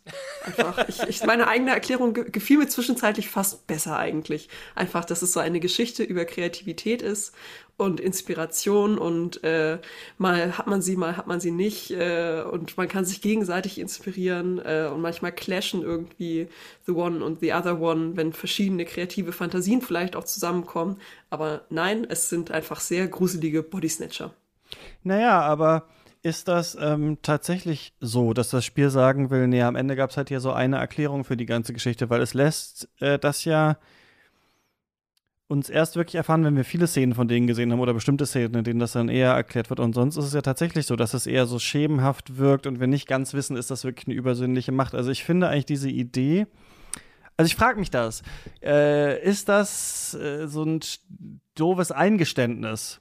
Von Zembalo, dass er macht, was Lynch oft nicht macht, sondern so eine tatsächliche Erklärung einbaut? Oder ist es eigentlich ganz cool, dass man auch vorher aufhören kann und dann eher mit dieser metaphorischen Idee da durchgeht und später trotzdem halt noch eine Art eher Erklärung bekommt, die dann eher wieder für, für so einen billigen Twist ähm, sorgt. Also vielleicht ist es auch eigentlich ganz cool gemacht, dass man so ein bisschen rangeleitet wird, das metaphorisch vielleicht zu lesen und dann kriegt man doch noch einen blöden Genre-Twist am Ende. Das ist ja was, was so ein Spiel eigentlich ganz gut kann, indem es sich so langsam aufbaut und vor allem auch so unlinear ist. Ne? Ich finde das irgendwie gar nicht so schlecht, weil ich habe nämlich auch unterschiedliche Videos äh, dazu geguckt und in einem ich weiß nicht mehr von wem das war, aber da wurde auch beides so akzeptiert von demjenigen, der es erklärt hat. Der meinte, ähm, genau, man kann es eben äh, metaphorisch lesen oder nicht. Also es ist ja, auch wenn es am Ende eine Antwort hat, ist ja die metaphorische Leser trotzdem richtig eigentlich oder anwendbar auf jeden Fall auf das, auf das Spiel. Also da muss ich sagen, ich finde diesen Gedanken sehr, sehr schön. Ähm, aber tatsächlich ist quasi das eine Video, das alles erklärt auf diese sehr offensichtliche Art und Weise. Ich meine, das ist das Video das allererste, was uns zur Verfügung steht. Und das ist aber so dieses, so ein bisschen dieses, was auch in Outer Wilds ja passiert. So, wenn du erstmal weißt, wie es geht, dann kannst du das ganze Spiel und das ganze Mysterium im allerersten, vom allerersten Sekunde an lösen. Ja. Also ich finde, da ist doch sehr klar, dadurch, dass es eben nicht darum geht, oh, du hast zufällig diesen einen Clip gefunden, sondern das ist der eine Clip, wenn du das Werkzeug hast, dann kannst du alles lösen würde ich schon sagen, da ist eigentlich eine klare Antwort in diesem Spiel, in Anführungsstrichen leider gegeben. Äh, aber, aber, warum, aber, ähm, aber trotzdem stehen die ja für so unterschiedliche ähm, vielleicht Kräfte, die in den Figuren streiten oder so. Und es geht ja tatsächlich um diese Frage, wie funktioniert Kreativität, was ist, äh, wie entsteht Kunst und so. Also man kann ja jetzt nicht sagen, das Spiel stellt die Fragen nicht, weil es auch noch so eine klare, so Sci-Fi-Genre-Aspekt vielleicht hier aber sobald Willst du etwa sagen, Dinge können mehr als eine Sache sein? Hä, aber das Problem ist, wann kommt man in die Shotgun Gone Home? das Problem ist vielleicht so ein bisschen so dieses äh, Can't Unsee. Ähm, und vielleicht ist das, und ich, ich würde es den Leuten, die diese Spiele machen, auch fast zutrauen, dass es so ein bisschen Belohnung und Bestrafung gleichzeitig ist, wenn man vielleicht zu neugierig ist oder so oder zu completion ja, ist jetzt, ähm, dass, dass man, ähm, dass man am Anfang so ein bisschen ahnungslos ist und dann hat man so eine Ahnung und so eine Interpretation und dann gräbt man immer weiter und, und will immer mehr Antworten. Und am Ende hat man viel zu viele Antworten und wollte eigentlich weniger Antworten. Wobei ich da vielleicht ein bisschen überinterpretiere. Aber ich finde das ein mh, total spannender Aspekt, weil ich nämlich total das Gefühl habe, dass man bei diesen Spielen, das ist, ich habe mich selten bei Spielen so legitimiert gefühlt, früher aufzuhören. Ähm, und da haben und ich auch schon drüber diskutiert, wann, wann ist ein Spiel durchgespielt oder wann hat man es genug gespielt, um qualifiziert drüber ähm, diskutieren zu können. Ähm, und ich habe bei, bei diesen, weil die so ein bisschen formlos sind, diese, diese Barlow-Spiele, ähm, ja, bei keinem das Gefühl, ich hätte es nicht durchgespielt, auch wenn ich Teile nicht gesehen habe, ähm, die du zum Beispiel gesehen hast, Helen, dass ich, dass ich äh, so diese, also ich, ich habe diese ähm, Ancient Alien Explanation äh, wirklich erst auf YouTube gesehen und ich ähm, hoffe deshalb, dass ich die wieder ver verdrängen kann, weil ähm, ich diese leicht creepy äh, äh, metaphorische Ebene mich eigentlich auch mehr mehr mochte. Ähm, und das ist auch wieder so eine, so eine Sache dieser Art des Storytellings, ne? dass das so eine interessante Offenheit irgendwie dann doch hat. Ich finde irgendwie, glaube ich, ein bisschen blöd, auch wenn es hilfreich war, um diese Szenen zu finden, dass es diese Prompts gibt. Also, dass das Spiel, weil das ist, glaube ich, eher die übersinnliche Ebene, die mich stört, dass das Spiel dann doch noch mal versucht, mit mir zu kommunizieren, dass hier was ist. Es wäre schon effektiver, wenn es nur durchs Zurückspulen passieren würde. Also nicht das Spiel sagen würde, Moment mal, hier ist was, mach mal jetzt irgendwas, hier kommt dann gleich was, sondern wenn es tatsächlich nur durch Zurückspulen auf einmal diese Figuren da wären und irgendwie andere Untertitel und man sich fragen würde, was ist denn jetzt los? Weil ich finde, das ist eigentlich ein ganz schönes Genre-Klischee, was hier aufgegriffen wird, diese Idee, dass es so subliminal Messages gibt, wenn man Sachen zurückspult irgendwie, ne? Also ich finde, hier ist man schön noch mal anders im in diesem Filmthema eigentlich drin, dass man diese äh, Genrefilme nimmt aus früherer Zeit und dann gleichzeitig sagt, ja, und da sind dann auch satanische Verse, wenn man dann irgendwie dann noch was anderes macht und Wenn so. rückwärts und die sind dann abspielt. tatsächlich, genau, wenn man es rückwärts abspielt, Ja. ne, hört man dann andere äh, Geschichten und so. Das finde ich total gut. Und das ist ja mega der Flash, als man das das erste Mal macht. Und ich glaube, man ist ein bisschen weniger geflasht, weil es diesen Prompt gibt und der Controller vibriert und wäre noch, fände es noch krasser, äh, wenn es anders wäre. Und das ist natürlich auch was Tolles, was Video, also was äh, von interessantem geleiteten Game Design ja auch zeugt, wenn man Leute diesen Moment fühlen lässt, sie haben jetzt was krasses entdeckt, aber eigentlich war es natürlich angelegt, dass man das ähm, irgendwann findet, durch diese Gameplay-Mechanik wieder zurückzuspulen und vorzuspulen. Eventuell ist das sogar auch was, was man sich schön dadurch einkaufen kann, dass es diesmal um Visuelles geht und nicht nur um Wörter, die gesprochen werden.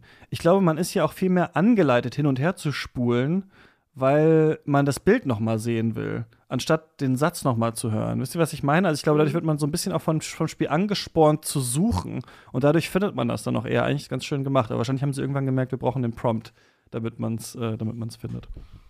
Ja, voll. Also ganz oft war es ja so, dass man äh, einen bestimmten, also man, ich habe mir die Szene immer erstmal angeguckt und dann ist mir vielleicht ein bestimmter Gegenstand aufgefallen oder so. Und dass ich dann deshalb nochmal zurückgespult habe. Äh, und ich könnte mir aber gut vorstellen, dass äh, man ja dann vielleicht ein bisschen zu schnell zurückspult und dass es dadurch eben sehr viele Leute einfach sehr viel verpasst hätten, wenn es nicht noch diesen zusätzlichen Cue gegeben hätte. Aber stimmt, so habe ich es auch gespielt, genau. Oder weil ich, ich habe es folgendermaßen nämlich gespielt. Ich habe immer auf irgendwas geklickt und dann auf den linken Stick, damit erstmal die, also habe ich gesehen, okay, da ist das Ding, dann zurückspult, dann okay, die Szene fängt an. In welchem Film sind wir? Worum geht's hier eigentlich? Und dann Ja. so da durch. Und dann, und dann wusste ich aber immer nicht, das kennt ihr doch auch in Spielen, oder? Es gibt so zwei Pfade, die man gehen kann und man weiß nicht ganz, okay, der eine bringt, glaube ich, die Story weiter, aber ich musste im anderen erstmal gucken, ist da eine Schatztruhe und so habe ich mich die ganze Zeit nicht bei diesem Spiel gefühlt, weil ich hatte irgendwie nicht so Bock in diesem Bird's Eye View auf die Filmrollen zu gucken. Ich wollte eigentlich so da aus dem Film raus das irgendwie erkennen. Und deswegen habe ich dann aber auch immer wieder alles sofort wieder vergessen, was ich, worum es eigentlich gerade ging. Und das fand ich aber tatsächlich interessant als Spielerfahrung, sich dieses, das so seltsam zusammenpuzzeln zu müssen. Ähm, aber mich hat es dann nicht so lange tatsächlich bei der Stange gehalten. Also ich dachte dann irgendwann, äh, okay, diese paar Stunden, ich habe es vielleicht so drei oder so gespielt, reichen mir und ich gucke mir dann eher Erklärungen und so weiter an und höre, was ihr dazu zu sagen habt, ja. Aber weißt Ich du noch, auch- wann du das erste Mal The One entdeckt hast? Ich glaube, es war in so einer Szene mit den, als so ein Ab, als diese Äpfel da in der Mitte liegen auf dieser Säule oder so und wenn man die zurückspult, dann Uh. sind direkt beide da und reden. Das ist eine äh, gute miteinander. Ja. Ich hatte tatsächlich so einen richtigen Horrormoment. Äh, ich, ich hatte eine Szene, wo, ähm, wo sie in dem äh, 1999er Film ans Telefon geht. Ähm, und wenn man dann zurückspult, ähm, kommt auf einmal beim Zurückspulen eine andere Person, vor, also The One, vorwärts aus der, aus der Tür. Und das, Ja, das also ich habe sie direkt Mhm. nicht als Overlay gesehen, sondern auf einmal diese andere Person da, die dich auch ja direkt durch die vierte Wand als Spieler äh, anschaut. Ähm, und das war wirklich einer der, das war sehr unbehaglich tatsächlich, weil man da schon so eine Weile drin ist im Spiel. Oh, ich war zumindest eine Weile drin im Spiel und hatte mich schon richtig darauf eingelassen, okay, ich gucke mir jetzt Filmszene an. Ja, total. Das ist ein richtiger Horrormoment eigentlich, dass da noch was anderes kommt. Und ich finde auch gerade durch diese Musik, wir haben doch dann immer so diese Klaviermusik, die im Hintergrund so ein bisschen läuft. Und ich finde das auch, muss man noch mal sagen, ist toll gemacht, wie das funktioniert von so vorwärts und rückwärts. Ne? Also es ist nicht so wie bei, vielleicht ist es bei Telling Lies stärker so, dass das dann wirklich so einen krassen Rückspuleffekt oder sowas gibt, sondern es ist ganz interessant eigentlich, wie sich das so nach vorne und nach hinten bewegt. Und sobald natürlich Leute rückwärts reden, so lange, hat es ja schon so was Gruseliges. Und dann sind da tatsächlich andere Figuren, die dann noch jemanden erstechen oder so. Und man, äh, ja, ich finde auch, dass es ein, ist auch ein Horrorspiel auf dieser Ebene eigentlich ist. Oh, was finde ich denn da noch? Ja. Ich habe ja auch schon äh, zwischendurch mal gesagt, ich kann ja gar keine Horrorspiele wirklich spielen. Ähm, Aber das ging. und ja, aber auch nur so gerade eben. Und ich musste mir wirklich mehrfach so laut sagen, als ich eben noch nicht, als ich noch so dachte, das ist einfach nur so eine Muse oder sowas. Diese Person, sie ist nicht gruselig, sie will dir nichts Böses, sie ist nur nicht so richtig menschlich, sie ist, sie ist nicht böse. Und dann am Ende so, okay, naja, äh, ja, jetzt hat sie mich doch übernommen, hm, okay, schade. Aber nee, sie hat mir zum Glück keine Albträume verpasst. Aber da muss ich auch noch mal sagen, also was für eine Schauspielleistung, zumindest aus meiner Sicht, äh, von Ja. Äh, The One, äh, Charlotta Molin, wenn ich das jetzt dieses Mal richtig ausgesprochen habe. Ähm, ja, äh, fand ich wirklich der Wahnsinn. Also auch einfach, wie die sich bewegt hat. Äh, natürlich, die Outfits haben auch äh, geholfen. Ähm, aber ja, also einfach, wie viel sie rüberbringen konnte durch ihre Mimik und einfach nur ihre Bewegung und Stimme. Das, äh, ja, als jemand, der sonst äh, nicht so viel Arthouse schaut, hat mich das sehr beeindruckt. Ich glaube, man, Christian hat es vorhin schon mal angerissen, aber ich glaube, muss man auch wirklich noch, noch mal betonen, jetzt möchte ich es auch noch mal betonen, ähm, wie äh, st- stark auch dann wirklich die Leistung ist des, des Filmemachens, weil was mir dann nach einer Weile klar geworden ist, ähm, es wird immer so, es gibt so viele Supercuts auf YouTube, wo voller Bewunderung auf so Warner-Szenen von Spielberg und Co. geguckt wird, wo eine mehrminütige Dialogszene mit, mit Blocking und Kamerafahrt irgendwie ähm, gemacht ist. Und fast alle Szenen in diesem Spiel sind so, ähm, Mhm. weil, weil diese Szenen halt äh, aus so nicht fertig produzierten Versionen der Filme sind. Das heißt, Stimmt, deswegen so ist es lange natürlich noch nicht Szenen. geschnitten, äh, weil, ja, das ist gut, ja, stimmt. Und, und teilweise auch dann hat man so Trainingsszenen, wo so, wo so Szenen geprobt werden, ähm, wo sie dann mit so, mehr so theaterhaft Schauspielern alle mit, mit äh, Platzhalterrequisiten ähm, oder so tun, als würden sie gegen eine, gegen eine Wand hauen, aber trotzdem so eine dreiminütige Szene einfach am Stück durchschauspielern, als Schauspieler, die Schauspieler Schauspielern. Ähm, da merkt man auch, dass, dass, dass äh, diesen Spielen alle so eine extreme Meta- äh, irgendwie äh, äh, ähm, da, da drin steckt. Ähm, aber das ist ja einfach wirklich eine ne, ne, ne beeindruckende Leistung eigentlich, die, die man fast gar nicht richtig würdigt, weil man, ja, weil man so vor und zurück da durchspielt und nur ähm, sucht, wo ist der nächste Gegenstand, wo ist, wo ist ein neues Gesicht oder wo ist vielleicht so, ein, so, ein, so eine versteckte Ebene. Mhm. Oder in erhöhter Geschwindigkeit diese tollen Filmszenen durchspult. Dank Untertiteln geht es aber auch. Das stimmt, das stimmt. Bei Telling Lies waren die ja sogar anklickbar. Äh, da, konnte, da musste man dann nicht, nicht mehr unbedingt eintippen, wenn man nicht wollte. Aber stimmt, das Spiel, da war das ja noch so bei dem Spiel, dass die anderen, dass sie halt immer so ruhig sind, so lange, ne? Weil die andere Person ja gerade redet in diesem Skype-Call. Das äh, fand ich ein bisschen nervig da gemacht mit dem Spulen, weil man, weil es nicht so ist wie tatsächlich ein YouTube-Video auf doppelter Geschwindigkeit schauen, dass die Leute wirklich dann so deutlich, aber schnell sprechen, sondern es ist ja auch hier so ein bisschen äh, unverständlicher auf jeden Fall dann, ja. Ich habe die total ketzerische Frage. Die habe ich, ich meine auch, als ich das letzte Mal zu Telling Lies damals gepodcastet habe, gestellt. Ähm, und das ist eine Frage, über die ich schon nachdenke. Bei, bei allen diesen drei Spielen. Ähm, und ich glaube, bei allen drei Spielen eine andere Antwort hätte. Ist es für euch eher ein Film oder eher ein Spiel? Äh, auf Immortality bezogen jetzt vielleicht mal. Ich habe es zwar vorhin Film genannt, aus Versehen, aber äh, ich würde es doch ein Spiel nennen. Einfach äh, dadurch, dass ich so viel Kontrolle darüber habe, was ich wann sehe.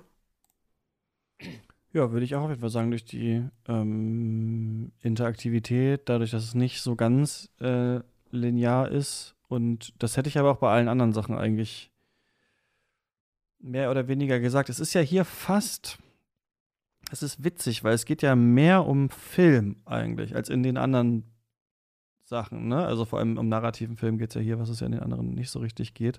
Aber bei den anderen ist es ja wirklich so, dass man so einzelne Videos anklickt und ich meine, na, vor allem Her Story sieht man ja die Videos auch immer von Anfang, ne? Und bei Telling Lies fängt es dann, glaube ich, an, dass man eher zu den Wörtern springt oder so. Und hier ist ja auch, dass man in diese Szenen so reinspringt. Also eigentlich fühlt es sich so an, wie in einem Film äh, zu sein und sich zu bewegen, ne? Fast wie, es gibt auch manchmal auch diese Google Street View 3D äh, Kamerabilder, durch die man sich so durchbewegt. Und dass man durch, so durch Sets klickt und so. Deswegen würde ich sagen, klar, ist ein Spiel. Aber ja, weiß nicht, ich, warum stellst du die Frage, was. Ja, weil ich tatsächlich jetzt an dem Punkt bin, dass ich, und das klingt nach so einem, so einem trolligen Hottake, aber ich, ich habe wirklich das Gefühl, dass es jetzt die Schwelle so ein bisschen mehr überschritten ist. Das ist wirklich ein mehr nicht linear, äh, dass das Immortal mehr ein nicht linearer Film ist als, ähm, als ein Spiel. Wenn, äh, diese Grenze ist total schwammig und ich zwinge mich jetzt auch und euch dazu mit der Frage, äh, so ein Entweder-Oder draus zu machen. Ähm, aber ich habe fast das Gefühl, und das das müsste jetzt irgendwer von den Leuten, die zuhören, mal ausprobieren, die das Spiel noch nicht gespielt haben. Ähm, ich ich glaube fast, es wird auf eine Art auch funktionieren, wenn man das auf so eine Art Autopilot spielen würde. Wenn man wirklich einfach mh, auf irgendeine Form eine, eine kuratierte Version davon, zweieinhalb Stunden, was weiß ich, ähm, mit zufällig abgespielten Szenen sich einfach anschauen würde, ohne irgendwas anzufassen. Und ich habe die Theorie, dass das Spiel so strukturiert ist, dass es dann funktionieren ähm, könnte. Sicher mal mehr und mal besser, weil so wahnsinnig viel Material ist und es ein bisschen darauf ausgelegt ist, dass man es vielleicht auch zehn Stunden spielt. Ähm, aber ich, ich, ich werde das Gefühl nicht los. Und, und Sam Baller hat auch einen Witz auf Twitter irgendwie drüber gemacht, dass er gesagt hat, beim, beim nächsten Mal mache ich einfach direkt einen Film. Ähm, statt drei Filme zu drehen und zu zerschneiden. Ähm, aber ich habe irgendwie das Gefühl, dass, dass, dass die Richtung ist, einen Film zu machen, der äh, in beliebigen Reihenfolgen funktioniert. Und das ist ein total abstraktes Konzept und die Frage ist an sich natürlich irgendwie Quatsch, aber ähm, das finde ich das, was mich so fasziniert auch an der Richtung und der Entwicklung, wenn man alle drei Spiele so miteinander vergleicht, wo es wo es hingeht. Und ich bin jetzt wieder gespannt, das habe ich nach, dem, nach der Diskussion zu Telling Lies, die ich damals hatte, auch gesagt, wieder total gespannt, was, was wohl als nächstes kommt. Ähm, Weil es einfach so strukturell, so interessant, ähm, so die Erwartungen, die man an so eine Geschichte hat, so auf den Kopf stellt. Ja, er hat aber immer noch diese Erdung, ne? Also er hat immer noch diese Erdung, dass ähm, einem am Anfang schon erklärt wird, was das jetzt hier ungefähr ist. Und zwar, das sind jetzt alle, äh, man hat einfach jetzt, das war alles verschollen. Es gab irgendwie, das kann man doch irgendwo anklicken in einem Menü, ne? Gibt es so eine, eine Erklärung und so. Da hat man auf einmal hat man diese ganzen Filmrollen gefunden. Viel Spaß, die durchzusuchen. Wir haben ein neues äh, Tool gleichzeitig entwickelt äh, womit man halt sich da assoziativer irgendwie durchbewegen kann. Und ich glaube, ich finde diesen assoziativen im Bild seinen Aspekt auch interessant. Deswegen würde ich denken, die nächste Form wäre wahrscheinlich vielleicht nicht mehr diesen Überbau zu haben. Also nicht mehr zu haben, die Person heißt so und so und die Filmrollen sind nummeriert und äh, da steht dann immerhin nochmal Apple drüber und wie der Schauspieler die Schauspielerin heißt, sondern eventuell äh, wäre der nächste Schritt, dass man tatsächlich so aus dem tatsächlich so filmischen, bildlichen heraus und eventuell noch ein bisschen weiter gedacht als Matchcut und Wimmelbild tatsächlich sich durch, durch den Film bewegt in unterschiedliche Richtungen oder sowas. Ähm, irgendwas so in die Richtung könnte ich mir äh, noch vorstellen. Also ich glaube auch nicht, dass es im nächsten Spiel wieder darum gehen wird, irgendein Wort einzugeben oder sowas, wie wir das jetzt in den letzten Spielen hatten, sondern ich glaube, es wäre interessanter, wenn es in diesem visuellen äh, Denken irgendwie bleibt. Aber ich weiß auch nicht genau, ähm, äh, wie man es dann, dann macht. Oder was ich auch noch interessant fände, wenn man tatsächlich diese Filme so anordnet. War das nicht hier so, dass es auch so halb ging? Man konnte Clip Clips in so eine Playlist packen oder war das bei äh, Telling Lies nur so? Ich fände auch interessant, wenn man halt den Film selber dann am Ende so noch zusammenschneiden könnte. Das wäre jetzt genau das gegenteilige äh, äh, äh, Beispiel. Aber ja, ich denke auch, es geht eher um diese in Bildern denken Richtung. Jetzt vor allem, wo die Mittel da sind, überhaupt Bilder zu erzeugen, was ja bei den vorigen Spielen nur bedingt möglich war. Also ihr meint beides geht eher in Richtung weniger Interaktion, weil ich hätte gedacht, vielleicht geht da auch die Inscription-Route und sagt ein Spiel in einem Spiel oder so, dass er einfach noch mehr Gedanken, äh, noch mehr Gefallen an diesen ganzen Metaebenen findet. Ich könnte mir halt vorstellen, wisst ihr, was ich mir vor, ich doch, ich stelle mir so, äh, also ich doch, ich, ich denke mehr Interaktion vielleicht wieder, aber ich stelle mir so vor, nächstes Mal mit 3D-Kameras gedreht.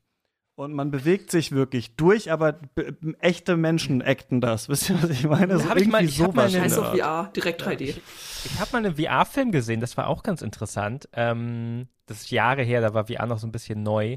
Äh, es war so ein Kurzfilm, wo äh, sich so in einem Raum immer wieder Personen halt neu zusammengesetzt haben und, und ähm, Sachen erzählt haben und parallele Diskussionen stattfinden und man halt, je nachdem, wo man hingeguckt hat, anderen Leuten zugehört hat. Ähm, vielleicht, vielleicht wäre, das wäre sicher eine interessante Möglichkeit, aber ich habe gerade irgendwie das Gefühl, jetzt mit Immortality geht es mehr in die Richtung ähm, weniger, noch mehr Kontrolle eigentlich mh, hm, wegnehmen. Und vielleicht ist dieses Hinweissystem auch noch ein ähm, ein Schritt in die Richtung, ja, das, das, das fast noch mehr Führens, ja. Und noch weniger eigentlich ähm, den Spielenden überlassen. Aber gut, das ist, ist natürlich gespielt. Und vielleicht dreht er auch einfach einen Film für Netflix als nächstes.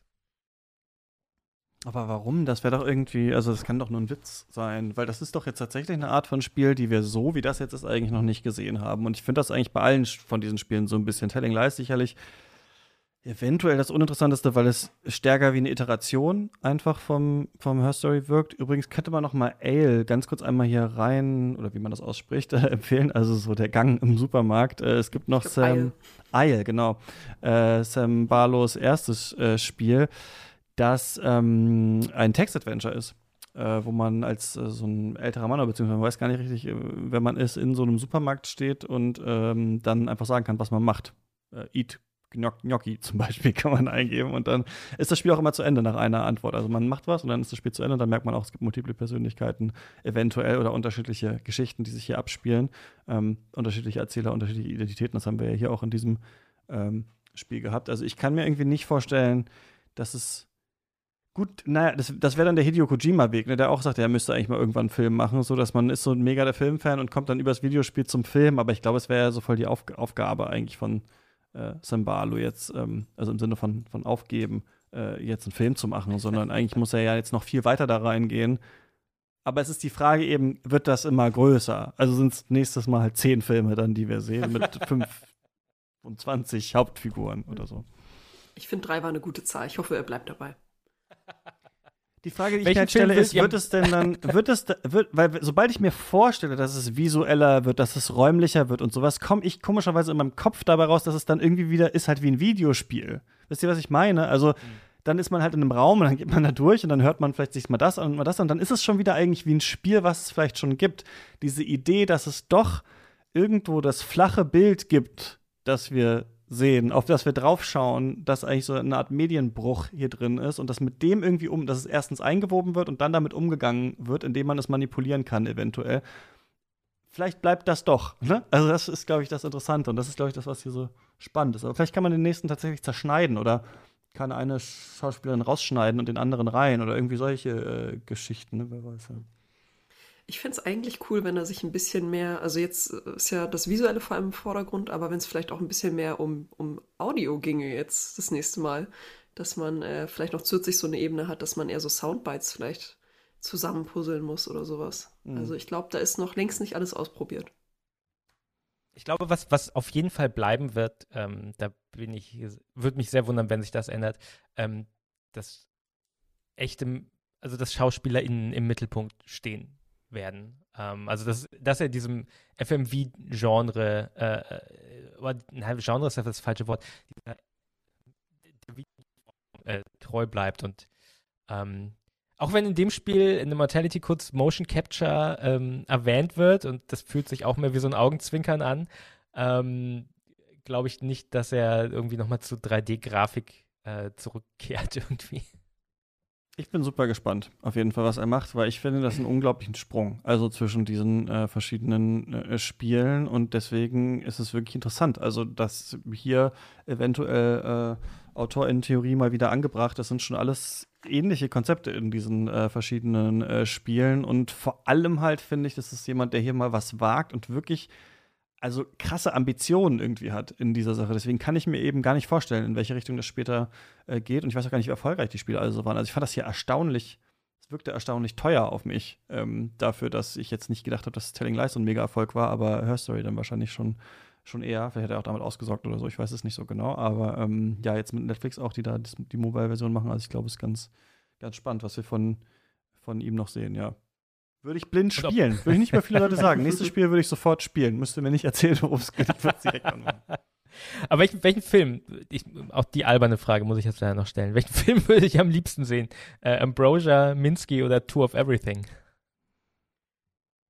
Äh, bei mir tatsächlich äh, Tour of Everything, obwohl ähm, Minsky ganz lange heißer Favorit war, äh, habe ich mich dann irgendwie so in diese Performance tatsächlich wieder so ein bisschen verguckt von äh, der Schauspielerin, die Marissa Marcel dargestellt hat, dass sie so diese Doppelrolle irgendwie, das äh, fand ich einfach sehr spaßig ähm, und weil es mich tatsächlich auch äh, irgendwie die ganze Zeit so ein bisschen an Mulholland Drive erinnert hat, äh, mhm. als ich noch nicht so viel verstanden habe von der Handlung.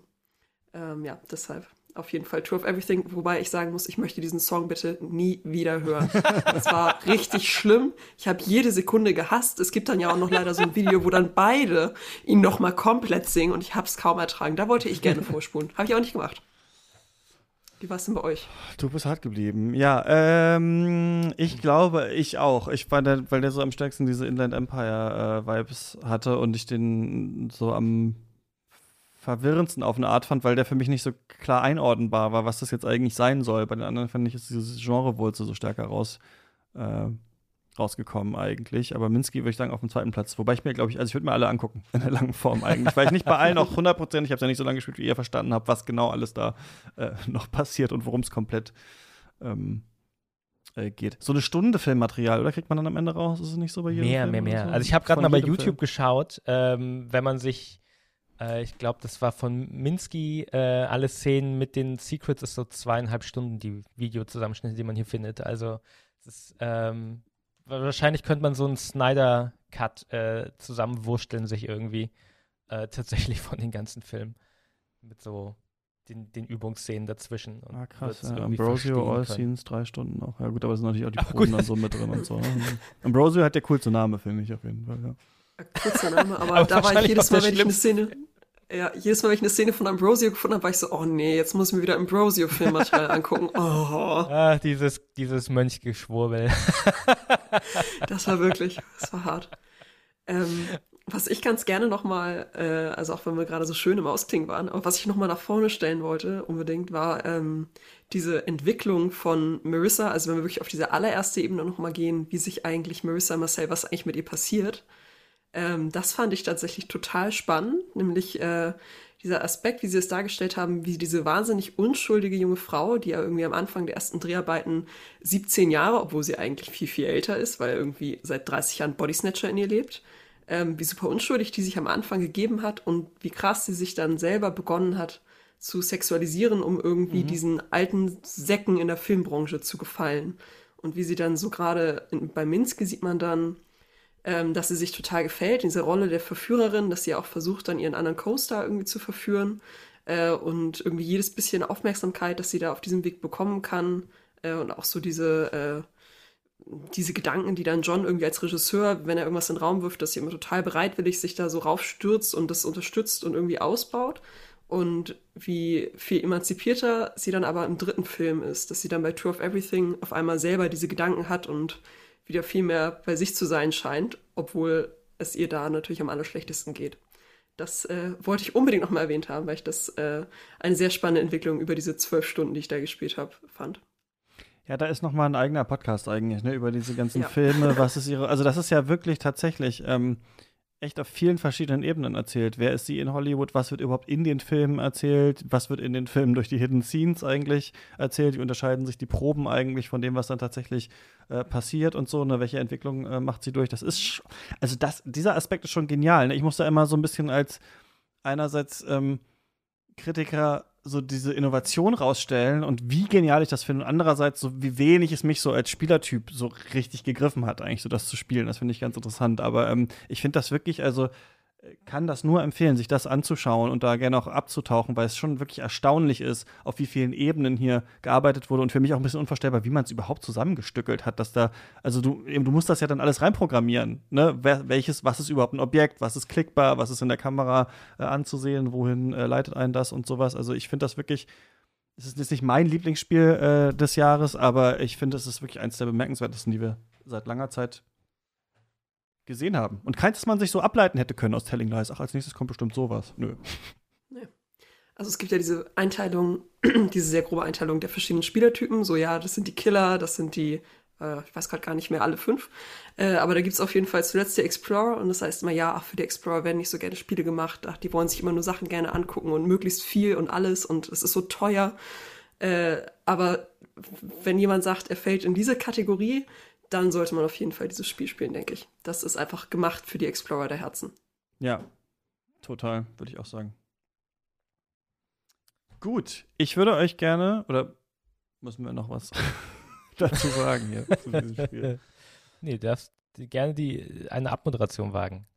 Noch nicht ganz, denn ihr wisst, dass Supercuts Oh. für mich ja der einzige Ort ist, an dem ich überhaupt mal äh, Spiele erwähnen kann, die ich gespielt habe. Es interessiert sonst niemanden, außer so die paar tausend Leute, die hier äh, zuhören. Deswegen würde ich euch am Ende noch fragen, habt ihr irgendwas in letzter Zeit äh, gespielt, was ihr hier noch äh, empfehlen wollt oder was äh, vielleicht auch mit diesem Spiel zu tun hat oder sowas? Ähm, ich frage euch jetzt, damit ich dann noch so zwei Sachen reinwerfen darf. Ähm, ich mache einfach mal den Anfang. Ähm, ich habe gerade Potion Permit gespielt. Ähm, das fällt so ganz klar in diese Recke Cozy Games und so und Witchy, was da gerade sehr im Trend ist. Äh, das äh, hat mir ziemlich gut gefallen so jetzt zum Herbst. Und ich werde jetzt gleich spielen. Das ist ja gerade das Steam Next Fest. Äh, ich werde gleich meinen Rechner anwerfen und äh, mir die Demo angucken von Season. Ich weiß nicht, ob ihr davon schon was gehört habt. Falls nicht, vielleicht wollt ihr auch die Demo euch anschauen. was war das nochmal? Ein ganz tolles, also ich würde auf den ersten Blick sagen, das muss von Annapurna gepublished sein, aber das ist es nicht. äh, beste Ach ja, Man ist eine gesehen. Frau, die auf dem Fahrrad äh, durch die Welt fährt, äh, durch eine Welt der Apokalypse, die enden wird und äh, noch Geräusche einfängt und Menschen kennenlernt. Season Ah. Letter to the Future. Da haben wir dann ein Geräuschspiel jetzt. Das ist doch schon. Ich ähm, habe so was ganz Simples. Ich spiele gerade wieder ein Mobile Game. Äh, ich bin gerade wieder total hooked von Really Bad Chess. Ähm, das ist ein Schachspiel für, für iOS und Android äh, mit dem Twist, dass alle Figuren ähm, zufällig verteilt sind. Das heißt, man hat irgendwie, äh, ich starte jetzt auch mal eine neue Partie, man hat dann irgendwie fünf Pferde auf einmal und irgendwie drei Königinnen und, und zwei, zwei Türme, äh, äh, drei, vier Türme. Das klingt Heißt nicht so, großartig. Springer, Springer. ich kenne mich aus.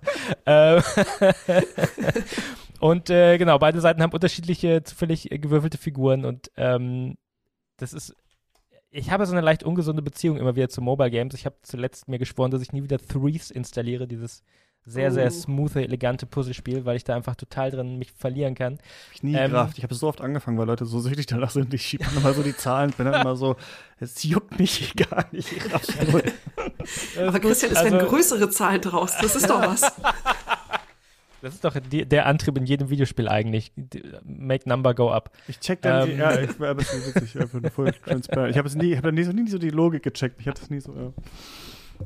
Ähm, für mich funktioniert Really Bad Chess ganz gut, weil man muss wirklich halt sich eigentlich jede Runde das Spielfeld komplett angucken. Das ist so richtig schön entschleunigend. Das ist so ein Moment, wo ich ähm, mal mein Gehirn verknoten kann. Außerdem ist Scha ich glaube, ich habe angefangen tatsächlich wieder damit, weil letztens diese Schachskandale waren. Ich weiß nicht, wer das mitbekommen hat. Mit, Ja.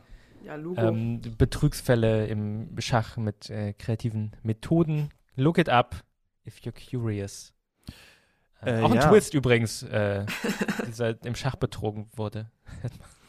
Ja, äh, es gibt, das wäre fast auch mal eine Folge, ne, so seltsame Schachspiele, weil äh, es gibt auch irgendwie, habe ich, ich habe das ein bisschen gespielt, äh, ich glaube Shotgun King hieß das, da hat einfach der König so eine Shotgun und muss, muss dann halt über dieses äh, Schachfeld ähm, äh, rüberlaufen. Da vielleicht noch mal reinwerfen, wer unter einem Stein gelebt hat oder wie ich den Twitter-Feed einfach ausgestellt hat für einen Monat mit einem Firefox-Add-on, ähm, hat vielleicht noch nichts von Trombone Champ gehört. Das ist ein äh, so Trompetenspiel, wo man, äh, so, wo man mit der Maus quasi die Noten äh, äh, treffen muss.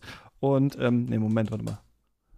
Trombone heißt Posaune auf Deutsch, ja. Ich, mit diesem Fauxpas kann ich natürlich hier nicht stehen bleiben. Es ist ein Posaunenspiel natürlich, ähm, wo man versuchen muss, mit der Maus so die Töne zu treffen. Das klingt alles wirklich furchtbar. Also ich liebe ja Old Lang Syne, diesen Song, und den ähm, muss man da so verhackstückeln. Und das ist das, also ich finde, es gibt ja unterschiedliche Arten von witzigen Spielen und von Spielen, die irgendwie so Witze auch sind. Und das klappt ja oft nicht. Aber das ist wirklich ein Spiel, wo ich wirklich durch das Gameplay und durch den Sound so lachen muss. Also man spielt das und lacht selber, während man spielt, wie scheiße das Spiel irgendwie ist. Das fand ich wirklich ähm, beeindruckend. Also wird auf jeden Fall empfehlen, sich da mal ähm, äh, Videos anzuschauen.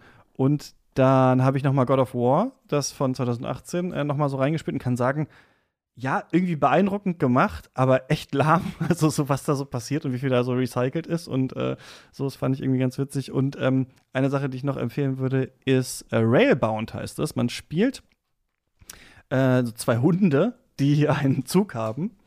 Und äh, die müssen irgendwie durch die Welt und es ist so eine Art Puzzlespiel. Also man muss diese äh, Zugschienen so legen, dass dann die Waggons an diesen Zug ran connecten können. Und wir hatten ja schon mal über, wie heißt dieses Studio, das Opus Magnum äh, gemacht hat, über Sectronics. Sectronics, über deren Spiele gesprochen. Und ich fand ja so ein bisschen die Opus Magnum toll. aber mir war das ein bisschen zu offen, so wie Immortality vielleicht so offen. Man kann es von allen, es ist egal. Es gibt nicht, also der Win-State ist zwar da, aber es ist egal, wie man zu der Lösung kommt. Und das ist bei Railbound nicht so und das fand ich sehr erfrischend nach Opus Magnum, dass es äh, klar ist, es gibt so einen bestimmten Weg, den muss man rausfinden. Und äh, dann ist es auch so ein bisschen wie Programmieren einfach, ne? Also es ist so, wisst ihr, man gibt dann so ein. Der eine geht da lang, der andere geht da lang. Ah, nee, das klappt nicht und so. Deswegen, das hat nicht so viel Liebe, glaube ich, bekommen bisher, das Spiel, aber es ist ziemlich cool. Das wollte ich noch empfehlen. So, jetzt habe ich das auch mir vom Herzen gequatscht. Ich pack's noch in die äh, Shownotes noch den Link zu was Ale, Ale, und äh, dann haben wir es alles. Was machen wir beim nächsten Mal? Sollen wir darauf schon hinweisen? Ähm, ah ja, Ja. ich weiß es.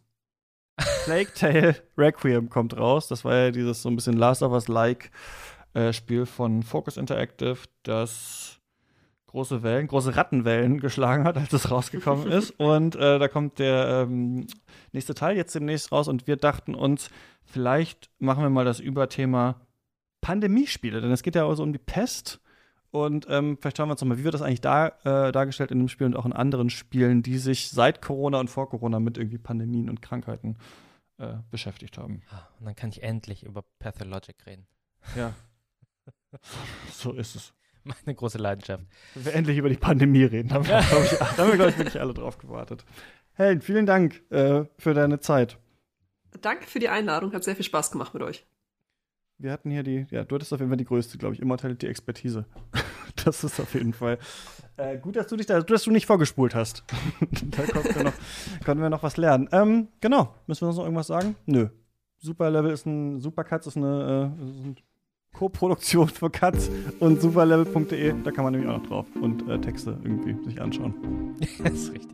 So ist es. Macht's gut, bis zum nächsten Mal. Viel Spaß beim Spielen. Ciao, ciao. Tschüss.